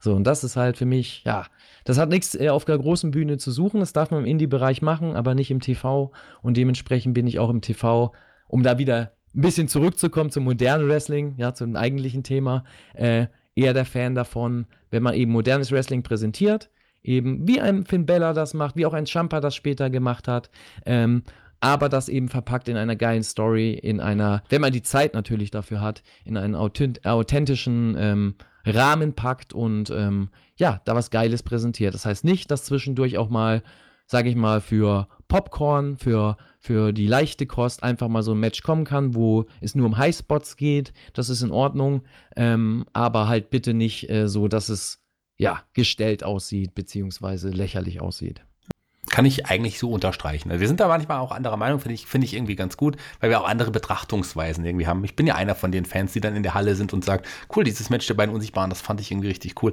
Aber wie, wenn man es im Fernsehen übertragen würde, bin ich ganz deiner Meinung, ähm, da würde man eher Leute verschrecken, als dass es irgendwie Leute bringt. Da hast du vollkommen, ja, aber da vollkommen recht. Das sind viele, viele äh, nicht, leider. Ja. Also viele Fans, ohne da jemand auf den Schlips zu treten, ähm, sind leider so der Ansicht, ähm, weil sie es kennen aus dem Indie-Bereich. Die lieben das, die lieben ihre Promotions im Indie-Bereich, was völlig in Ordnung ist. Aber das ist halt Indie-Wrestling, ne? Ja. Man muss halt einfach sehen, ähm, vor allem als Wrestling viel Geld gedrawt hat und nicht nur bei der WWE, was hat denn das gedrawt? Und das war nicht, man gewusst hat, wie ein, wie ein Act, äh, wenn du weißt, was dahinter steckt, dann ist er nicht mehr so faszinierend, ne? Wenn du weißt, wie der und der Artist, Illusionist, keine Ahnung, äh, Lieder eigentlich macht und ja, die Illusion dahinter weg ist, dass er seine Texte selber schreibt und selber singt, dann bist du gar nicht mehr so ein großer Fan davon. Das ist beim Wrestling ähnlich. Ne? Wenn du das nicht äh, schützt und wertschätzt, dann verlierst du da sage ich mal, äh, den Hype drum und dann hast du irgendwann mal nur die Die Hard Fans und das sind nicht genug. Ne? Wären das Millionen von Die Hard Fans, dann würde ich da gar nichts gegen sagen. Aber die Welt ist groß, gibt ganz viele andere Entertainment-Formen und ich finde halt einfach, Wrestling ist so einzigartig, das muss man ähm, weiter schützen, sage ich mal, und weiter ähm, in die Welt verbreiten, sodass wir das in 100 Jahren immer noch genießen können. Und das geht meiner Meinung nach nur, wenn man dran glauben kann in irgendeiner Form. Das heißt nicht, dass man wieder zurückgehen muss und das als hundertprozentig real verkaufen muss und jedem sagen muss, hey, das sind wirkliche Kämpfe. Das ganz und gar nicht. Aber trotzdem eine Entertainment-Form bietet, wo der Zuschauer sich dabei erwischt, in manchen Situationen mitzufiebern, mitzutrauern, mitzuleiden oder äh, einfach entertained zu werden. Und das ist für mich Wrestling. Das hast du sehr schön gesagt. Lass uns den Kreis wieder schließen, zurück zum, zum Takeover vom modernen Wrestling. Ein, ein, ein, wichtiger Faktor des modernen Wrestling, so wie wir es jetzt eigentlich im Moment bezeichnen, ist ja auch, sind ja auch diese vielen Kickouts, gell? die gibt's ja auch reichlich. Und ich ja. erinnere mich noch an ein Match äh, von dir gegen Matt Riddle bei Karat vor ein paar Jahren. Da gab's sehr wenig Kickouts. Sehr, da gab es die meisten Kickouts in meiner Karriere, ja. sehr, sehr, wenige Kick, äh, sehr viele Kickouts dafür gab es jetzt in dem Match im Main Event des heutigen Abends zwischen Adam Cole und Tommaso Ciampa. Ähm, aber trotz allem war das Match fantastisch, oder? Ja, also das war super starker Main Event. Ähm, du hast es schon angespielt, also das Ding ist halt mit diesen Kickouts, ich kann die Kritiker verstehen, ich habe es ja auch schon im letzten bisschen gelesen vom einen oder anderen. Ähm, die haben aber die ganze Show gleich schlecht geredet, ähm, was ich nicht verstehen kann. Aber dass es halt so ein Kick, äh, Kick-Out bzw. Near-Fall Overkill gibt. Ähm, war bei mir ähnlich bei dem Match. Heißt, ab einem gewissen Punkt weil du halt die ganzen anderen Matches vorher gesehen hast und weil es halt eben auch, zwar weniger als in anderen NXT-Shows, deswegen wundert mich das, dass die Kritik bei dieser Show so groß war, aber halt du auch in anderen Matches gesehen hast oder diese Nearfall-Aktion hattest. Das heißt, du dachtest, das Match könnte vorbei sein, es gab doch nochmal den Kickout, nochmal eine Phase, jetzt muss das Match aber vorbei sein, es gab doch nochmal den Kickout. Und das wirkt einmal, das wirkt zweimal, aber beim dritten Mal denkst du, okay, ah, jetzt wird das nochmal fünf Minuten gehen, aber es war doch schon Ne, wir haben doch schon alles gesehen und äh, war bei dem Match ähnlich, aber es gab viele Situationen, dass da will ich mal Champas Arbeit nochmal unterstreichen, wo er es trotzdem nochmal geschafft hat, die Leute trotzdem wieder zu mobilisieren und reinzukriegen und trotzdem wieder dazu zu kriegen, dass sie dran glauben. Und es war beispielsweise so eine Aktion, ähm, um jetzt vorzugreifen, also es war mitten im Match, wo Champa äh, zum Beispiel Adam Cole hat bumpen lassen, rein, rein, reingegeben, noch eine Clothesline, noch eine Clothesline. Und die Fans waren so an dem Punkt, wo sie dachten so, ja gut, wir kennen das, ne? Dieses typische WWE, drei Bumps, Aufstehen, Aktion, ne? So. Ja, ja.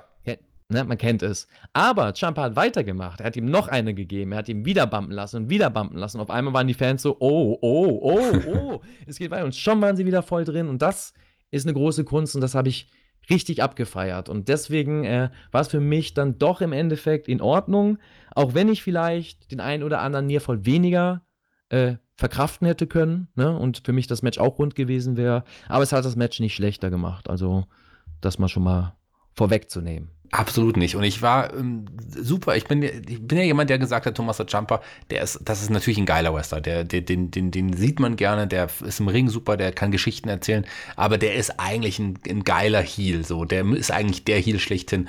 Aber ich, letzt, ich, mittlerweile in den letzten Wochen bin ich auch von ihm als Face überzeugt. Das überrascht mich sehr. Ich meine, normalerweise denkt man, er kommt zurück, klar, er war lange verletzt, kommt zurück und dann ist er erstmal Face, logischerweise, und wird dann irgendwann Heel turn. Aber mir gefällt er auch in seiner Darstellung als, als Face sehr. Und da konnte er gerade gegen Adam Cole, der ja der ja, coole Heel ist, aber den das Publikum ja trotzdem irgendwie mag, konnte er auch super überzeugen, finde ich. Ja, weil Champa auch aussieht wie ein Champion. Ja. ja.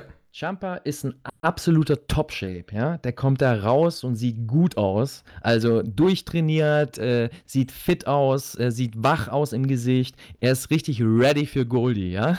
so. Im Gegensatz zu Cole.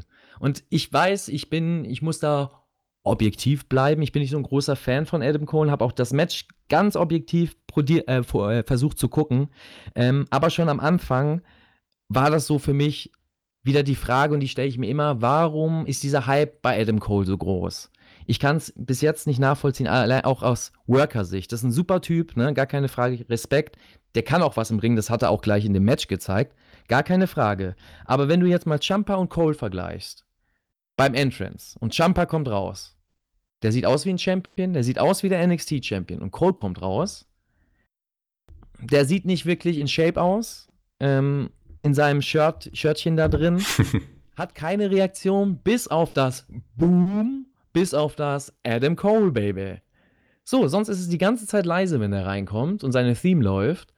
Und ja, es ist, also wenn ich jetzt nur das betrachte und nicht das Match sehen würde, würde ich danach sagen, gut, Champa war der NXT-Champ und Adam Cole war irgendein Herausforderer. Für mich ist Adam Cole äh, nicht ein NXT-Champ in dem Sinne vom Look, also von der Darstellung. Für mich wäre er der Geborene eher ein, ein niedrigere Stufe vom Champ. Heißt vielleicht der North American Champion, das dominant über zwei, drei, vier Jahre, dass ihn keiner besiegt, da kannst du ihn auch aufbauen, ne? Dass er ein absolut geiler Wrestler ist. So, aber für mich als, sage ich mal, Aushängeschild der Promotion. Der NXT-Champ ist für mich der World Champion-Titel in anderen Promotions oder der WWE-Titel in anderen Promotions. Und ähm, ich einfach immer so, das muss ein Allround-Paket sein. Der muss gut aussehen, egal in welcher Form, ob der massig trainiert ist, ob er äh, relativ, sage ich mal, athletisch trainiert ist, aber auf jeden Fall muss er aussehen wie ein Athlet, der muss wie ein Sportler aussehen oder er hat ein Gimmick, das das unterstreicht. Heißt, er ist der, keine Ahnung, Hillbilly Brawler und dann ist es halt ein etwas dickerer Typ, der behaart ist und nicht austrainiert ist, aber das ist halt sein Gimmick. So, wenn du aber so ein, wie Adam Cole, finde ich, ein kleiner Mann bist, der relativ schlank gebaut ist und in diesem Zustand nicht wirklich athletisch aussieht, ah, finde ich, ist das nicht so Champion-Material, ne? So, ist jetzt eine krasse Kritik, aber ähm, ja, ist mir da beim Entrance aufgefallen. Ist, wie ist es bei dir? Findest du das so oder ist das da ist das eine Ansicht, die nur ich teile, ja? ich war ja früher auch nicht der größte Adam Cole-Fan, das muss ich ganz ehrlich sagen. Ich hab, fand, das war immer ein cooler äh, Wrestler, der hatte irgendwie was, aber so, der war für mich nie so der Superstar. Aber der hat sich in den letzten anderthalb Jahren ja auch wirklich, wirklich gemacht, muss ich sagen. Das der ist, Frage, ja. ja ich meine, körperlich, ich meine, was ist denn Daniel Bryan? Ähm, ist hier körperlich jetzt auch jetzt kein großer Unterschied zu Adam Cole. Doch. Ähm, Definitiv. Daniel Bryan, da siehst du an, dass er trainiert hat im Leben. Ja, das Punkt. stimmt schon. Das ist so. Ja. Mir geht es nicht darum, dass du 150 Kilo wiegst und austrainiert bist. Nicht, nicht falsch verstehen. Mir geht es darum, dass du ein Athlet bist. Athleten können 60 Kilo wiegen, Athleten können auch 100 Kilo wiegen. Mir geht es darum, dass du nach Wrestler aussiehst in dem Sinne. Heißt, äh, nach Athlet, also heutzutage. Ganz früher wären wir in den 70ern oder 60ern, da waren die Wrestler nicht austrainiert. Die sahen nicht nach nach äh, Bodybuildern, sage ich jetzt mal aus, in dem Sinn. Das kam ja erst durch die WWE.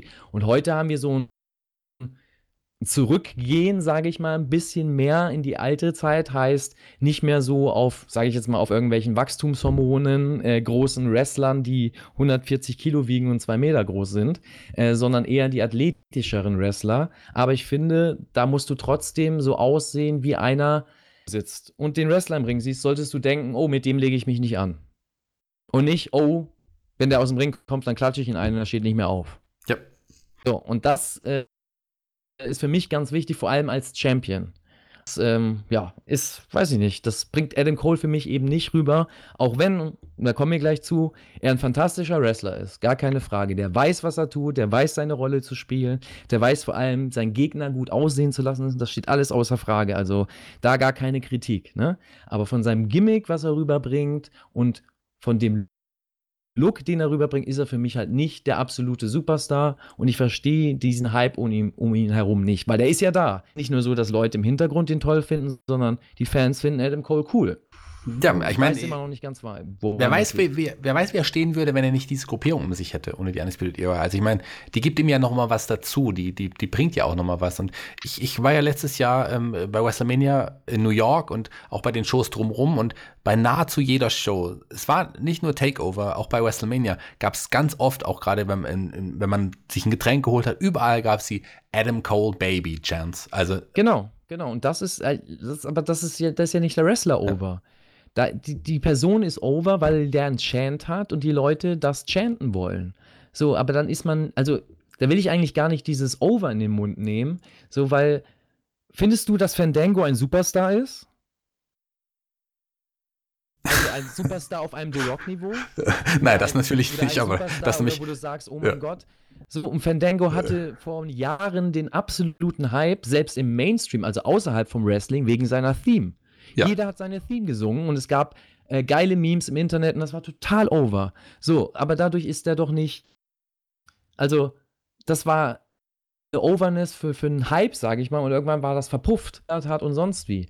So, was ist denn mit Adam Cole, wenn man die Theme ändert und wenn man ihn nicht mehr Adam Cole Baby sagen lässt?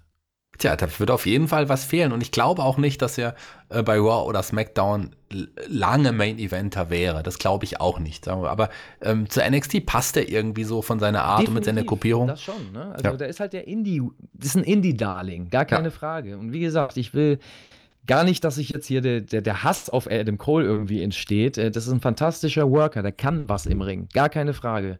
So, ich verstehe nur nicht diesen Hype um ihn herum und dieses ja, diese Aussage, der ist der absolute Superstar, weil ich da ganz viele andere, und das sieht man hier in diesem Match, eher vor ihm sehe, äh, in der Darstellung und auch wie sie sich präsentieren.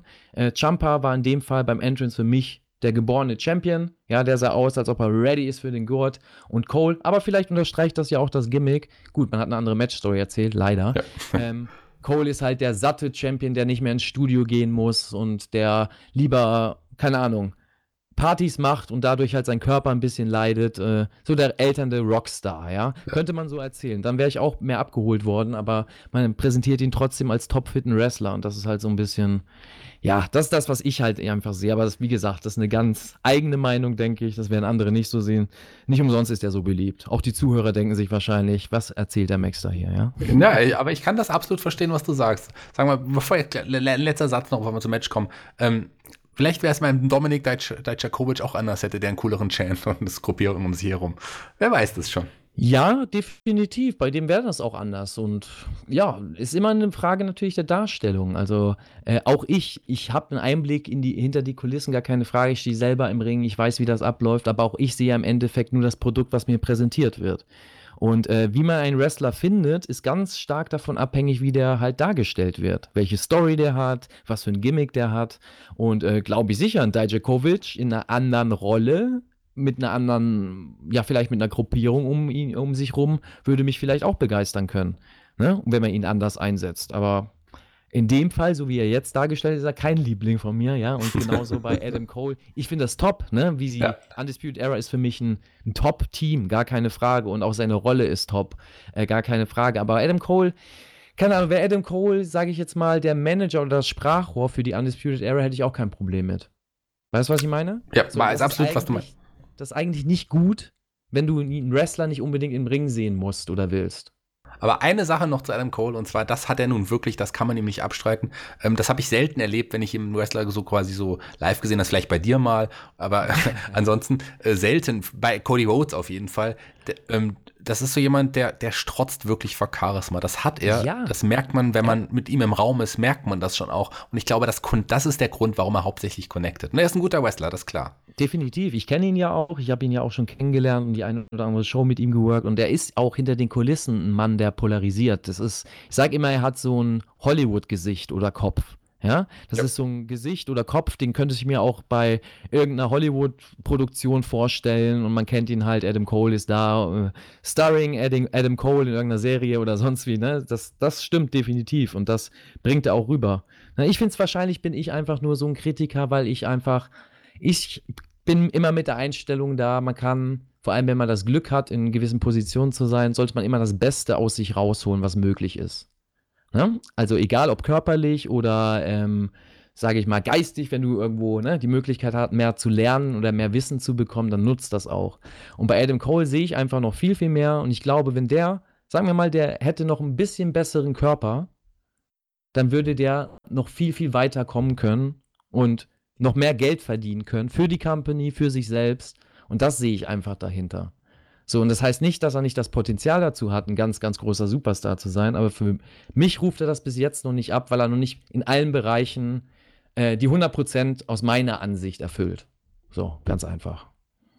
So viel zum, zum, zum Wrestler Adam Cole, zum Menschen Adam Cole. Aber was wir nicht abstreiten können, und das machst du natürlich auch nicht, weil ich, ich kenne dich ja, ist, dass die er ja zusammen mit Jumper, den, der auch wirklich aussieht wie ein Megastar, da stehe ich, bin ich auch ganz deiner Meinung, ähm, ein tolles Match auf die Beine gestellt haben. Über 30 Minuten, also tolles Match. Äh, das war, da gab es die vielen Nearfalls, die wir angesprochen haben, da gab es einiges hin und her. Ähm, ja, auch Kickouts bei, äh, ja, den Signature Move, Kickouts bei den bei den äh, Finishern, aber es war trotzdem ein super langes, spannendes Match.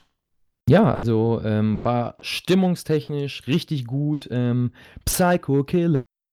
Adam Cole Chance die ganze Zeit. Also, Wie waren die Chance nochmal? Äh, Psycho Killer. Jetzt musst du kommen. Adam Cole. Adam Cole. ja, also richtig, da war auch alles gut, ne? Wie gesagt, ich meine, die Kritik, die ich geäußert habe, ist meine persönliche Meinung über Adam Cole einfach. Äh, man hat ja gemerkt, der kann was im Ring und da hat das auch gezeigt, ohne viel zu zeigen, seine Präsenz allein schon gegen Champa. Das hat schon gereicht, dass die Leute da eben mit dem Chance anfangen. Aber es war dann auch ein guter wrestlerischer Start. Also Champa da immer ein wenig überlegen und das meinte ich vorhin mit dem Lob an Adam Cole an seine Arbeit. Der weiß einfach, wie er seinen Gegner, in dem Fall Champa, darstellen muss, damit der glänzen kann und wie er auch die Aktion frisst, auch so kleine Manöver, dass er mal weggeht, dass er mal Angst zeigt, dass er mal sich verhaspelt und sowas, um den anderen besser aussehen zu lassen. Und äh, das hat er super geil rübergebracht. Ähm, dann kam es eben zu der Phase, dass sie beide so ein bisschen ihre Par Parademanöver auspacken wollten was nie geklappt hat, weil die sich einfach zu gut kennen, zu gut studiert haben und finde, das kann man machen als Match-Story. Also ist für mich total ähm, ja, authentisch, sowas äh, zu erzählen. Ähm, Glaube ich, der Fan versteht das auch, wenn man die Matches von den beiden kennt. Und ähm, ja, war am Anfang wirklich cool erzählt, bis es dann rausging zum Brawl und äh, sie ein bisschen mehr losgelegt haben, beziehungsweise Champa dann angefangen hat, äh, Cole ganz einfach auseinanderzunehmen, oder nicht, ne? Ja, auseinanderzunehmen ist gut. Da gab es schon einige harte Aktionen in dem Brawl. Ähm, äh, und, und, das Match dauert ja auch ewig lang und dann irgendwann kam aber dann doch die Undisputed Era noch zum Ring.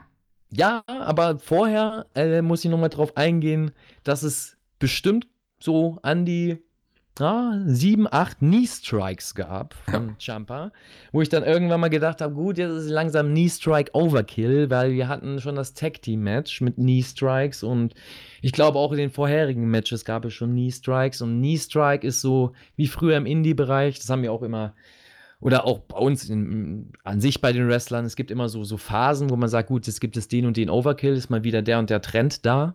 So, und äh, früher gab es mal den Superkick Overkill, das hat die Young Bucks ganz berühmt gemacht und sie haben das dann für sich übernommen, ja, und äh, irgendwie in den letzten Monaten und Jahren ist es so entstanden, dass dieser Knee Strike, also angeführt von Kenny Omega, aber dann später von vielen anderen, äh, immer mehr so, ja, hingeschlichen hat und gefühlt jetzt jeder Wrestler diese Knee Strikes bringt. Das heißt nicht, dass Champa den auch schon vorher gemacht hat, aber es ist dann halt irgendwann mal so, oh, Du hättest auch einmal einen Kick einfach reinbretzeln können. Das wäre genau der gleiche Effekt gewesen. So, ne? Ja, so ein bisschen so ein In-Move geworden auch irgendwie ja, dem. Richtig. Der, Was ich aber gut fand, ist, dass er den 70.000. Knee-Strike dann draußen gezeigt hat und ein Fan völlig darauf abgegangen ist und Champa diesen Fan anguckt, äh, der Fan ihn anguckt, der Fan ihm so, so ein High Five geben will und Champa ihm einfach mal auf die Halbplatze küsst, ja? Und der Fan dann total ausrastet und es gar nicht fassen kann. Und äh, die Kamera wohl gerade sehr gut eingestellt war mit der Audio auch und das richtig geil und laut rüberkam. Ja. Und das war so ein richtiger, ich liebe das als Wrestler. Das sind für mich ganz wichtige Momente, wo du einfach merkst, ey, der Fan, du hast ihn gerade glücklich gemacht mit was. Ähm, der ist da begeistert von, der ist da vielleicht, äh, weißt du was, erschrocken von, je nachdem, egal, du hast eine Emotion hervorgerufen. Das hat er bei dem. Und dieser Fan wird diesen Moment nie wieder vergessen. Da wird davon auch nochmal in 50 Jahren erzählen, wenn er so alt wird, aber in 50 Jahren erzählen, dass ihm Champa auf seine Halbplatze geküsst hat. So, ja. während er ihm vor, äh, den Gegner vorher Knee Strike reingeballert hat.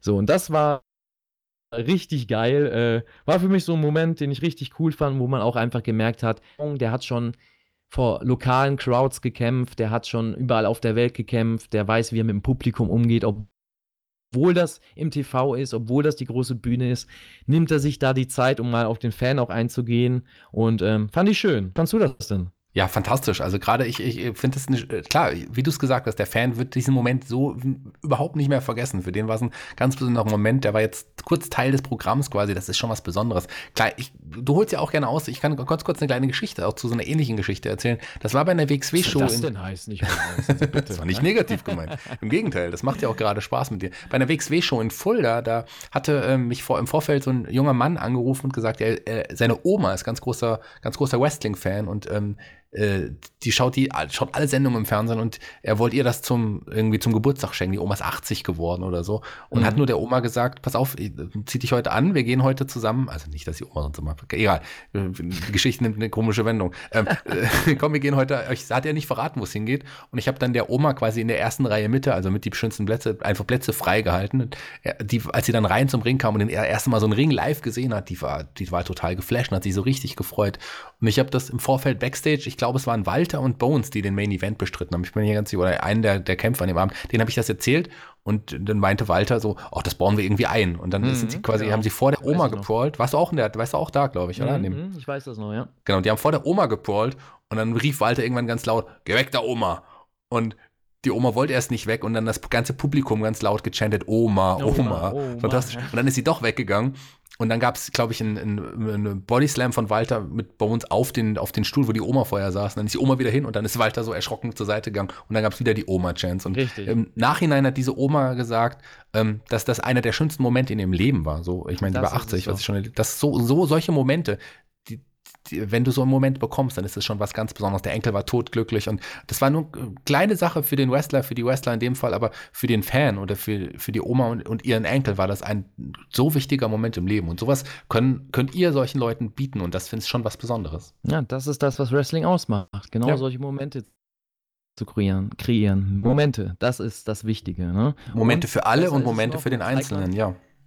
Definitiv, ja. Also das nimmst du auch jahrelang mit. Also man erinnert sich an solche Momente, wie du sagst. Oder äh, es ist ein Highlight im Leben, obwohl man schon ein ganz langes Leben gelebt hat, wie die Oma. Ne? Und ja. das ist doch auch schön, jemandem sowas äh, ermöglichen zu können. Und wenn du Vollprofi bist, dann machst du es so wie der Jumper und auch äh, natürlich wie sein äh, Gegner Adam Cole ne? und nutzt diesen Moment für einen ziemlich brutalen Moment, der darauf folgt. Und zwar war das dann, ja, sozusagen ein weiterer Cut-Off von Adam Cole, indem er einen Wheelbarrow, ähm, ja, Suplex mit Jumper gegen die Kommentatorenpultkante durchzieht, der im ersten Moment richtig brutal aussah, wo ich mich selber erschrocken habe und gedacht habe, oh, ei, das sah brutal aus, weil der Kopf auch so im ersten Moment aus, als ob er zurückgesnappt ist. Und ähm, da merkst du halt einfach, und das macht es für mich aus, man hat vorher modernes Wrestling gezeigt, wie ich schon gesagt habe, man hat 70.000 Knee-Strikes gezeigt, alles schön und gut, aber jetzt bringst du so einen Moment, wo die Leute denken, oh, da ist vielleicht sogar was schief gegangen. In der Wiederholung, um das alles mal ein bisschen runterzukühlen, hat man deutlich gesehen, es war safe. Jumper wusste, wie er den Bump nimmt, er hat seine Arme hochgestreckt, hat Energie abgefangen. Also es ist trotzdem eine unangenehme Bombe, also eklig, ja. Aber äh, es war safe. Ne? Nicht so, dass er eine Nackenverletzung hat. Äh, aber für jeden auf den ersten Blick, auch für mich und für jeden in der Halle war das ein Moment, wo du dachtest, oh mein Gott, ist die Aktion vielleicht sogar ein bisschen schief gegangen. Und das war Storytelling. Man hat dann den Nacken verkauft, beziehungsweise Jumper hat den Nacken verkauft. Und es hat sich alles nur danach mit den High-Impact-Manövern, mit den Parademanövern um den Nacken gedreht. Und Jumper, und das meinte ich halt zuvor, im Gegensatz zu vorhin, hat nach jeder Aktion, ob von ihm oder vom Gegner, den Leuten immer wieder klar gemacht, ey, ich habe vorhin ziemlich viele harte Aktionen gefressen. Ich bin nicht mehr hundertprozentig fit. Ich bin ganz schön angeschlagen, aber ich kämpfe weiter. Ich will meine Goldie zurück. Und dadurch haben die Leute immer mehr für Ch äh, Jumper gechantet und wollten ihn siegen sehen. Und das ist für mich einfach große Wrestling-Kunst. Und das in Verbindung mit dem Fan vorher, geil. Also da gibt es nur einen Daumen hoch für mich. Sehr gut. Beziehungsweise von mir, nicht für mich, ja.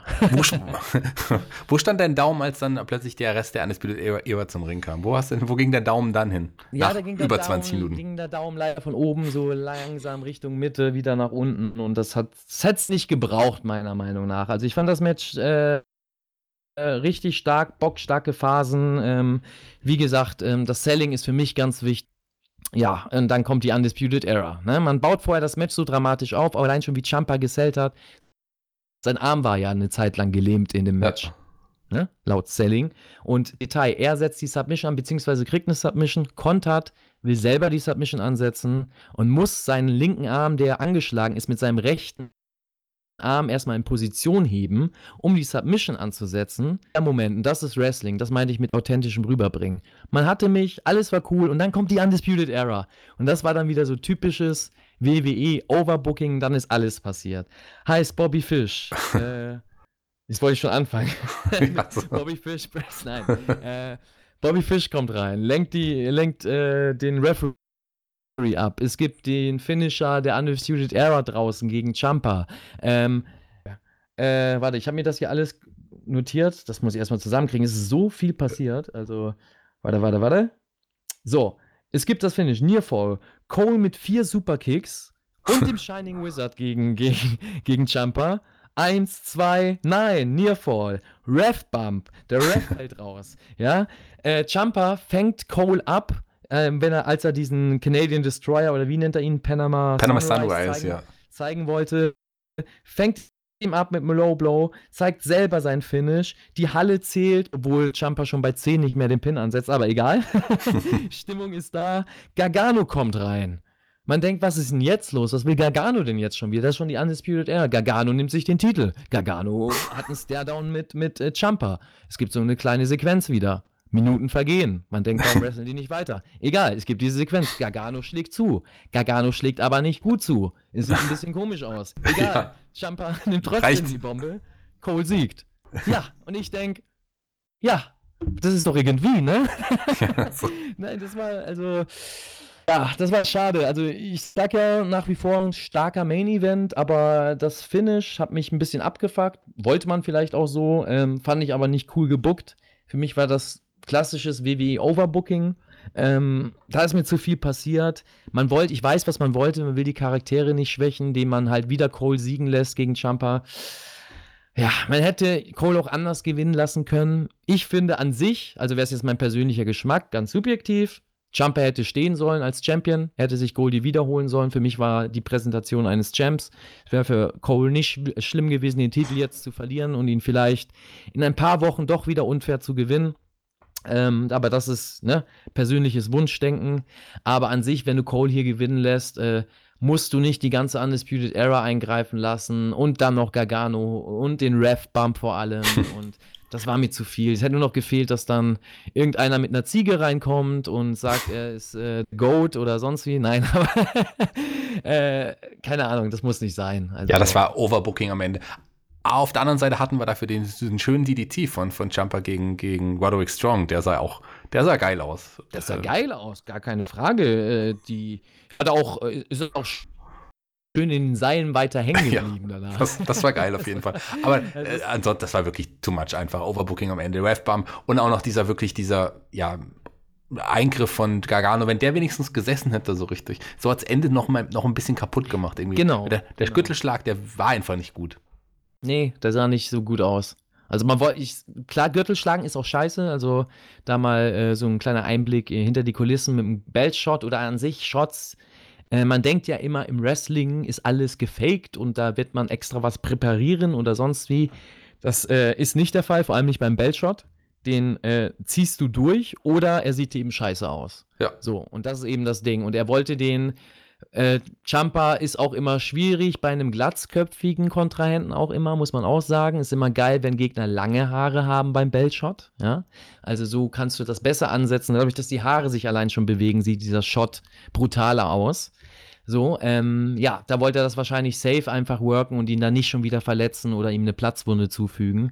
Aber da leidet dann halt das drunter, dass es nicht so authentisch aussieht und ähm, ja, in dem Fall leider das Finish meiner Meinung nach auch ein bisschen kaputt gemacht habt.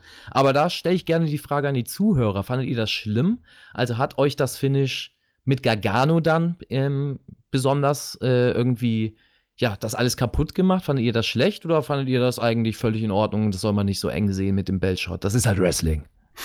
Ja, würde, ich auch, würde mich auch interessieren. Also schreibt mal bitte, äh, wie es euch gefallen hat, wie ihr das Ende fandet, was für euch auch Match of the Night war. Finde ich auch irgendwie ganz spannend. Ähm, aber äh, zu dem Match nochmal ganz kurz. Sie wird uns jetzt wieder ähm, Jumper gegen, gegen Gargano erwarten. Ich meine, das haben wir doch auch schon eigentlich zur Genüge gesehen, oder? Ja, das ist halt die Frage. Also, hm. Ich weiß es auch nicht. Also, ist komisch. Man muss gucken, wo es jetzt hingeht. Ich finde es nicht so gut, also, dass man überhaupt die Leute rausgebracht hat. Äh, vor allem bei der Undisputed Era jetzt in dem Match. Ich finde es schade, weil die haben vorher, die haben die Titel verloren. So, ja. die wurden geschlagen und sie wären gestärkt gewesen, nicht nach diesem Match einfach wieder fit rauszukommen, ähm, sondern eben kaputt zu sein im Backstage, mal wirklich geschlagen zu sein, ne? Ähm, dass man abnimmt, okay, sie wurden besiegt, so ist es halt so, von wegen, ach, jetzt seid ihr wieder fit, ne, war das vorher alles nur so lasch oder ich weiß nicht. Ich, eine Dusche hilft, eine Dusche hilft einfach, dann ist man ja, wieder fit. Dusche, ja, mich, mich stört sowas, wenn du das nicht authentisch erzählst. Ja. So, ne? Äh, In anderen Promotions beispielsweise, um da mal jetzt wieder zum Konkurrenzprodukt eine Brücke zu schlagen, finde ich sowas zum Beispiel ganz gut. Da haben sie Segmente oder Sachen, Kleinigkeiten oder Story-Elemente, die über Wochen erzählt werden. Beispielsweise mit äh, John Moxley, also ehemals Dean Ambrose, der eine Augenverletzung in einem Segment kassiert hat und über Wochen lang diesen, diesen Eye-Patch trägt, auch im Privatleben in Anführungszeichen, also wenn er irgendwo äh, vor Kameras zu sehen ist, vor öffentlichen, trägt er diesen Eye-Patch und ähm, so weit muss man nicht unbedingt gehen, aber das bringt das Ganze authentisch rüber. Und ähm, sollte man zumindest auf eine Show so durchziehen, heißt, dass du während eine, eines Events, wenn du vorher ein Match hattest, was spektakulär war und das war es, was hart war und das war es, die wurden geschlagen, die haben ihre Belts verloren, die sie lange gehalten haben, sie waren ein verdammt starkes Tag-Team und mussten wirklich niedergerungen werden, um besiegt zu werden. Und gefühlt, ja, als ob nichts gewesen wäre. Sell nichts, also nicht, dass irgendeiner sich mal den Rücken hält oder den irgendwas dass man ihm den irgendwo gesch geschminkt hat, irgendwo einen blauen Fleck geschminkt hat oder sonstiges. Nein, die sind einfach topfit wieder da, zeigen ihren Finish oder ihren Finisher in dem Fall und äh, ja, keine Ahnung, Gargano genauso. Der wurde vorher zerstört, zerstört von Bella. Ja, der hat den platt gemacht am Ende und da steht er wieder, topfit und haut auf einmal auf Jumper ein. Also der warum konnte ja nicht mehr so hart zuschlagen. Wahrscheinlich war er noch geschwächt Ja, vom gut, Kampf. Das erklärt das ja wieder. Stimmt, jetzt hast du da, ja gut, das macht das dann wieder. Siehst du auch, wir, wir achten auch auf Kleinigkeiten im, im Gegensatz zu den ja. Kollegen von AEW. Na, äh, äh, aber alles in allem, also wir haben jetzt auch ein bisschen viel kritisiert. Alles in allem muss man sagen, dass es trotz allem ein fantastisches Takeover war. Es hat Spaß gemacht, über drei Stunden das zu schauen.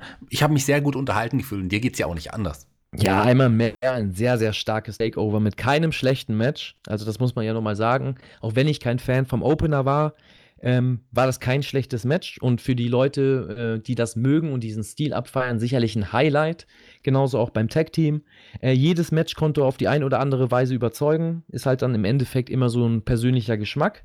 Ähm, war aber ein sehr, sehr hohes Niveau von allen. Ähm, für mich die Top-Matches tatsächlich äh, Bella-Match würde ich nennen, also gegen Gargano und das Ladies-Match ähm, haben mich absolut, also nicht das äh, Dakota Kai gegen Tegan Knox Match, sondern das Ladies Women's Title Match, ähm, waren für mich von der Art und Weise, wie du Wrestling präsentieren solltest, auch modernes Wrestling präsentierst, das, wie ich mir das äh, am besten vom WWE vorstellen kann und wurde bestens entertained abgeholt und ja, hat Spaß gemacht und im Großen und Ganzen starkes Takeover.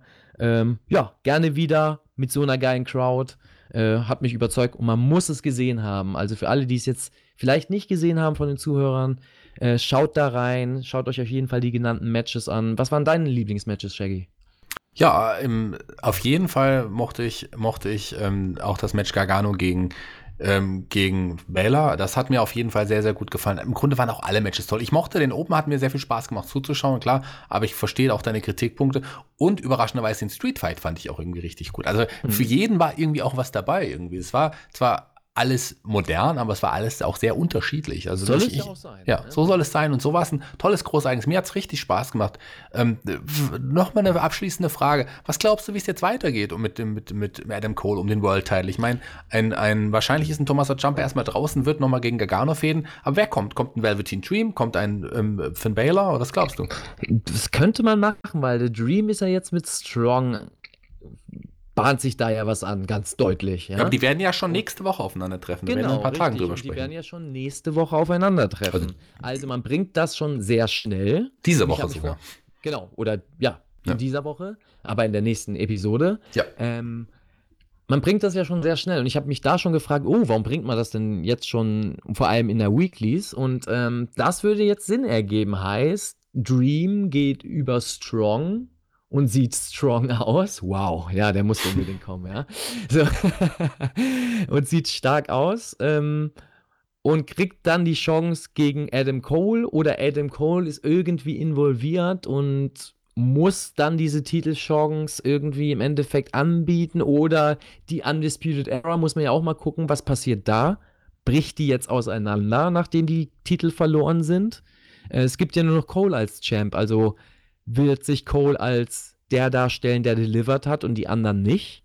Oder gibt es da dann im Endeffekt vielleicht auch Neid zwischen denen? Also muss man mal gucken, wo, wo das hingesponnen wird. Vielleicht denke ich zu weit. Vielleicht äh, gibt es nur was ganz Flaches später, wie du sagst, dass Gargano einfach wieder gegen Champa antritt und Adam Cole dann irgendeinen neuen Gegner bekommt, äh, Angel Garza, ja. ja, macht man nichts falsch mit. Ne, ähm, macht man nichts so. falsch mit, ja.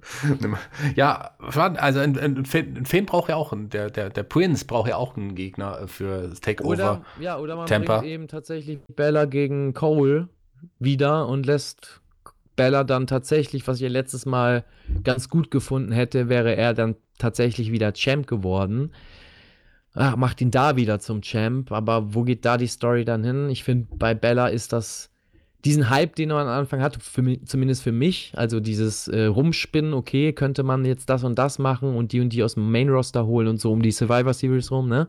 Als man auch damit gespielt hat, mit dem Bullet Club in Anführungszeichen und so. Dieser erste Hype ist für mich bei Bella so ein bisschen weg.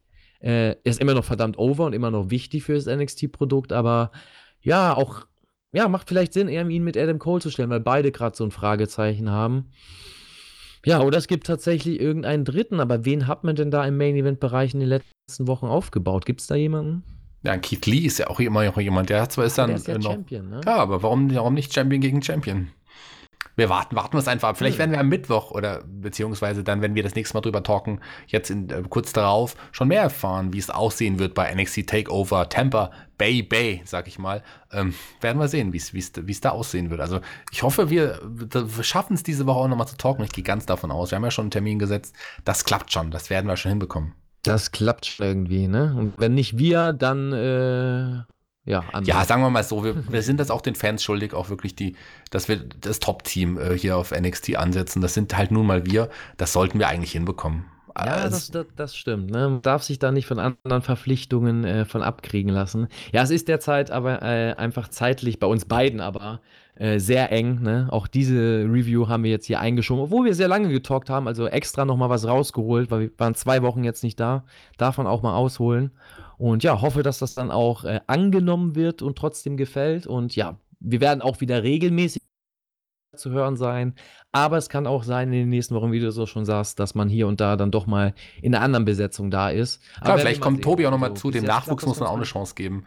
Ähm, vielleicht, oder vielleicht mal den Edeljob ja, wer weiß, wer da noch mit, mit dem Team mal reinrutschen kann, ja. Ja, genau. Björn und, und auch, auch, Johnny waren ja beide auch schon mal mit hier, hier mit mir hier zu Gast. Also da kann schon einiges der passieren. der ist ja noch busier als wir derzeit, ja. Der ist ja sozusagen der Vince McMahon, ja.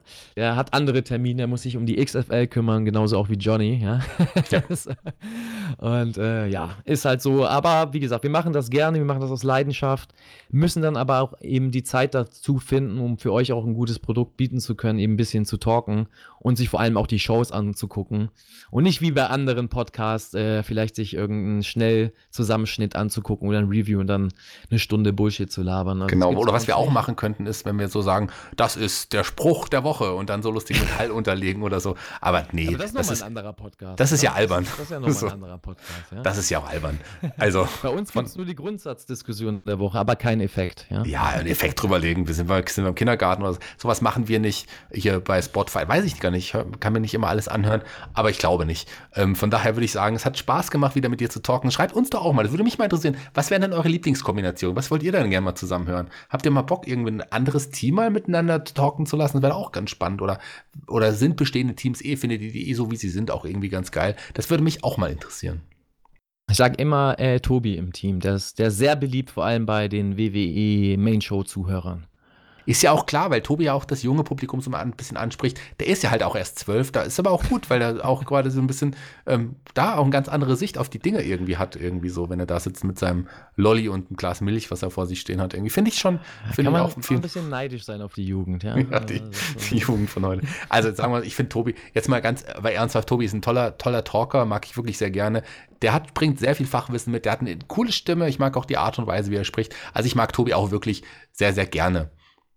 Man kann ja auch das manchmal stimmt. nichts für seine Kombi. So, jetzt auch. Aber TJ mag ich auch sehr gerne, auf jeden Fall. Aber wir haben uns doch alle lieb, ja? Ja. Schätzelein. damit auch zum Ende, ja? Wir mögen uns alle, die einen mehr, die anderen weniger. Da schön, dass ihr dabei wart. Ich verabschiede mich jetzt schon mal und ich weiß nicht, ob er heute schon genug gesagt hat. Er darf noch ein paar letzte Worte sagen. Maxter, die letzten Worte. Kannst du noch? Also ich bin Dann wirklich heute mal ein bisschen erschöpft. Ich habe auch wieder hier und da ausgeholt, ja. Musste aber auch mal sein. Zwei Wochen hat es in mir gebrodelt.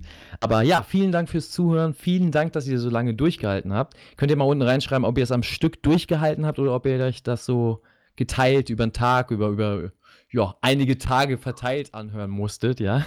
so. ähm, verfolgt uns gerne auch auf den Social Media äh, Kanälen oder hört auch gerne mal bei den anderen Podcasts rein. Lasst da mal einen Kommentar da. Wir freuen uns drüber und ja, hoffe euch dann zum Ende der Woche wieder ein bisschen voll schnacken zu können mit dem Shaggy. Ähm, ja, wie siehst du das, Shaggy? Hast du auch Bock drauf? Ich habe Bock drauf. Oder ich habe auch Bock, dir auch mal wieder zuzuhören. Und du hast es, ich muss leider jetzt nochmal eingreifen. Du hast gesagt, ähm, ob ihr, habt ihr es wirklich am Stück gehört oder wart ihr zwischendrin, wenn der Max dann einen Monolog gehalten hat, wart ihr jetzt kurz auf dem Klo oder im Urlaub? Das kann ich mir sogar gut vorstellen, dass, so. es einige Zuhörer gibt, der so bei dem Moment, okay, Max da, zack, dann so, ich geh mal kurz in Urlaub. Oder eine halbe Stunde auf Toilette sitzen, erstmal ne, Geschäft machen, dann kommt man wieder, ach ja, jetzt ist der Film wieder da. Hören wir mal weiter, was es so gibt. Ja. Kommt der Max da schon wieder mit seinen Oldschool-Ansichten, ja, der ist doch der ist doch stehen geblieben, ja. Das ist doch hier. Ah, komm, ja. Naja, sagen wir mal. Nee, aber ich, wir haben es ja auch schon mal angesprochen. Ähm, also die, die, dieser Podcast, der ging, wenn, wenn man das jetzt in Matt Riddle gegen, ähm, gegen Damek-Zeit rechnet, wahrscheinlich 180 Kämpfe lang. Also kann man schon mal das so stimmt. machen. Das stimmt, ja. Also war jetzt aber. definitiv ein äh, Highlight meiner Karriere. Das glaube ich. Ich war auch sehr überrascht und ich habe mich sehr gefreut für dieses Match. Ich bin jetzt raus. Sag du nochmal Tschüss. Dankeschön. Äh, ich sag Tschüss.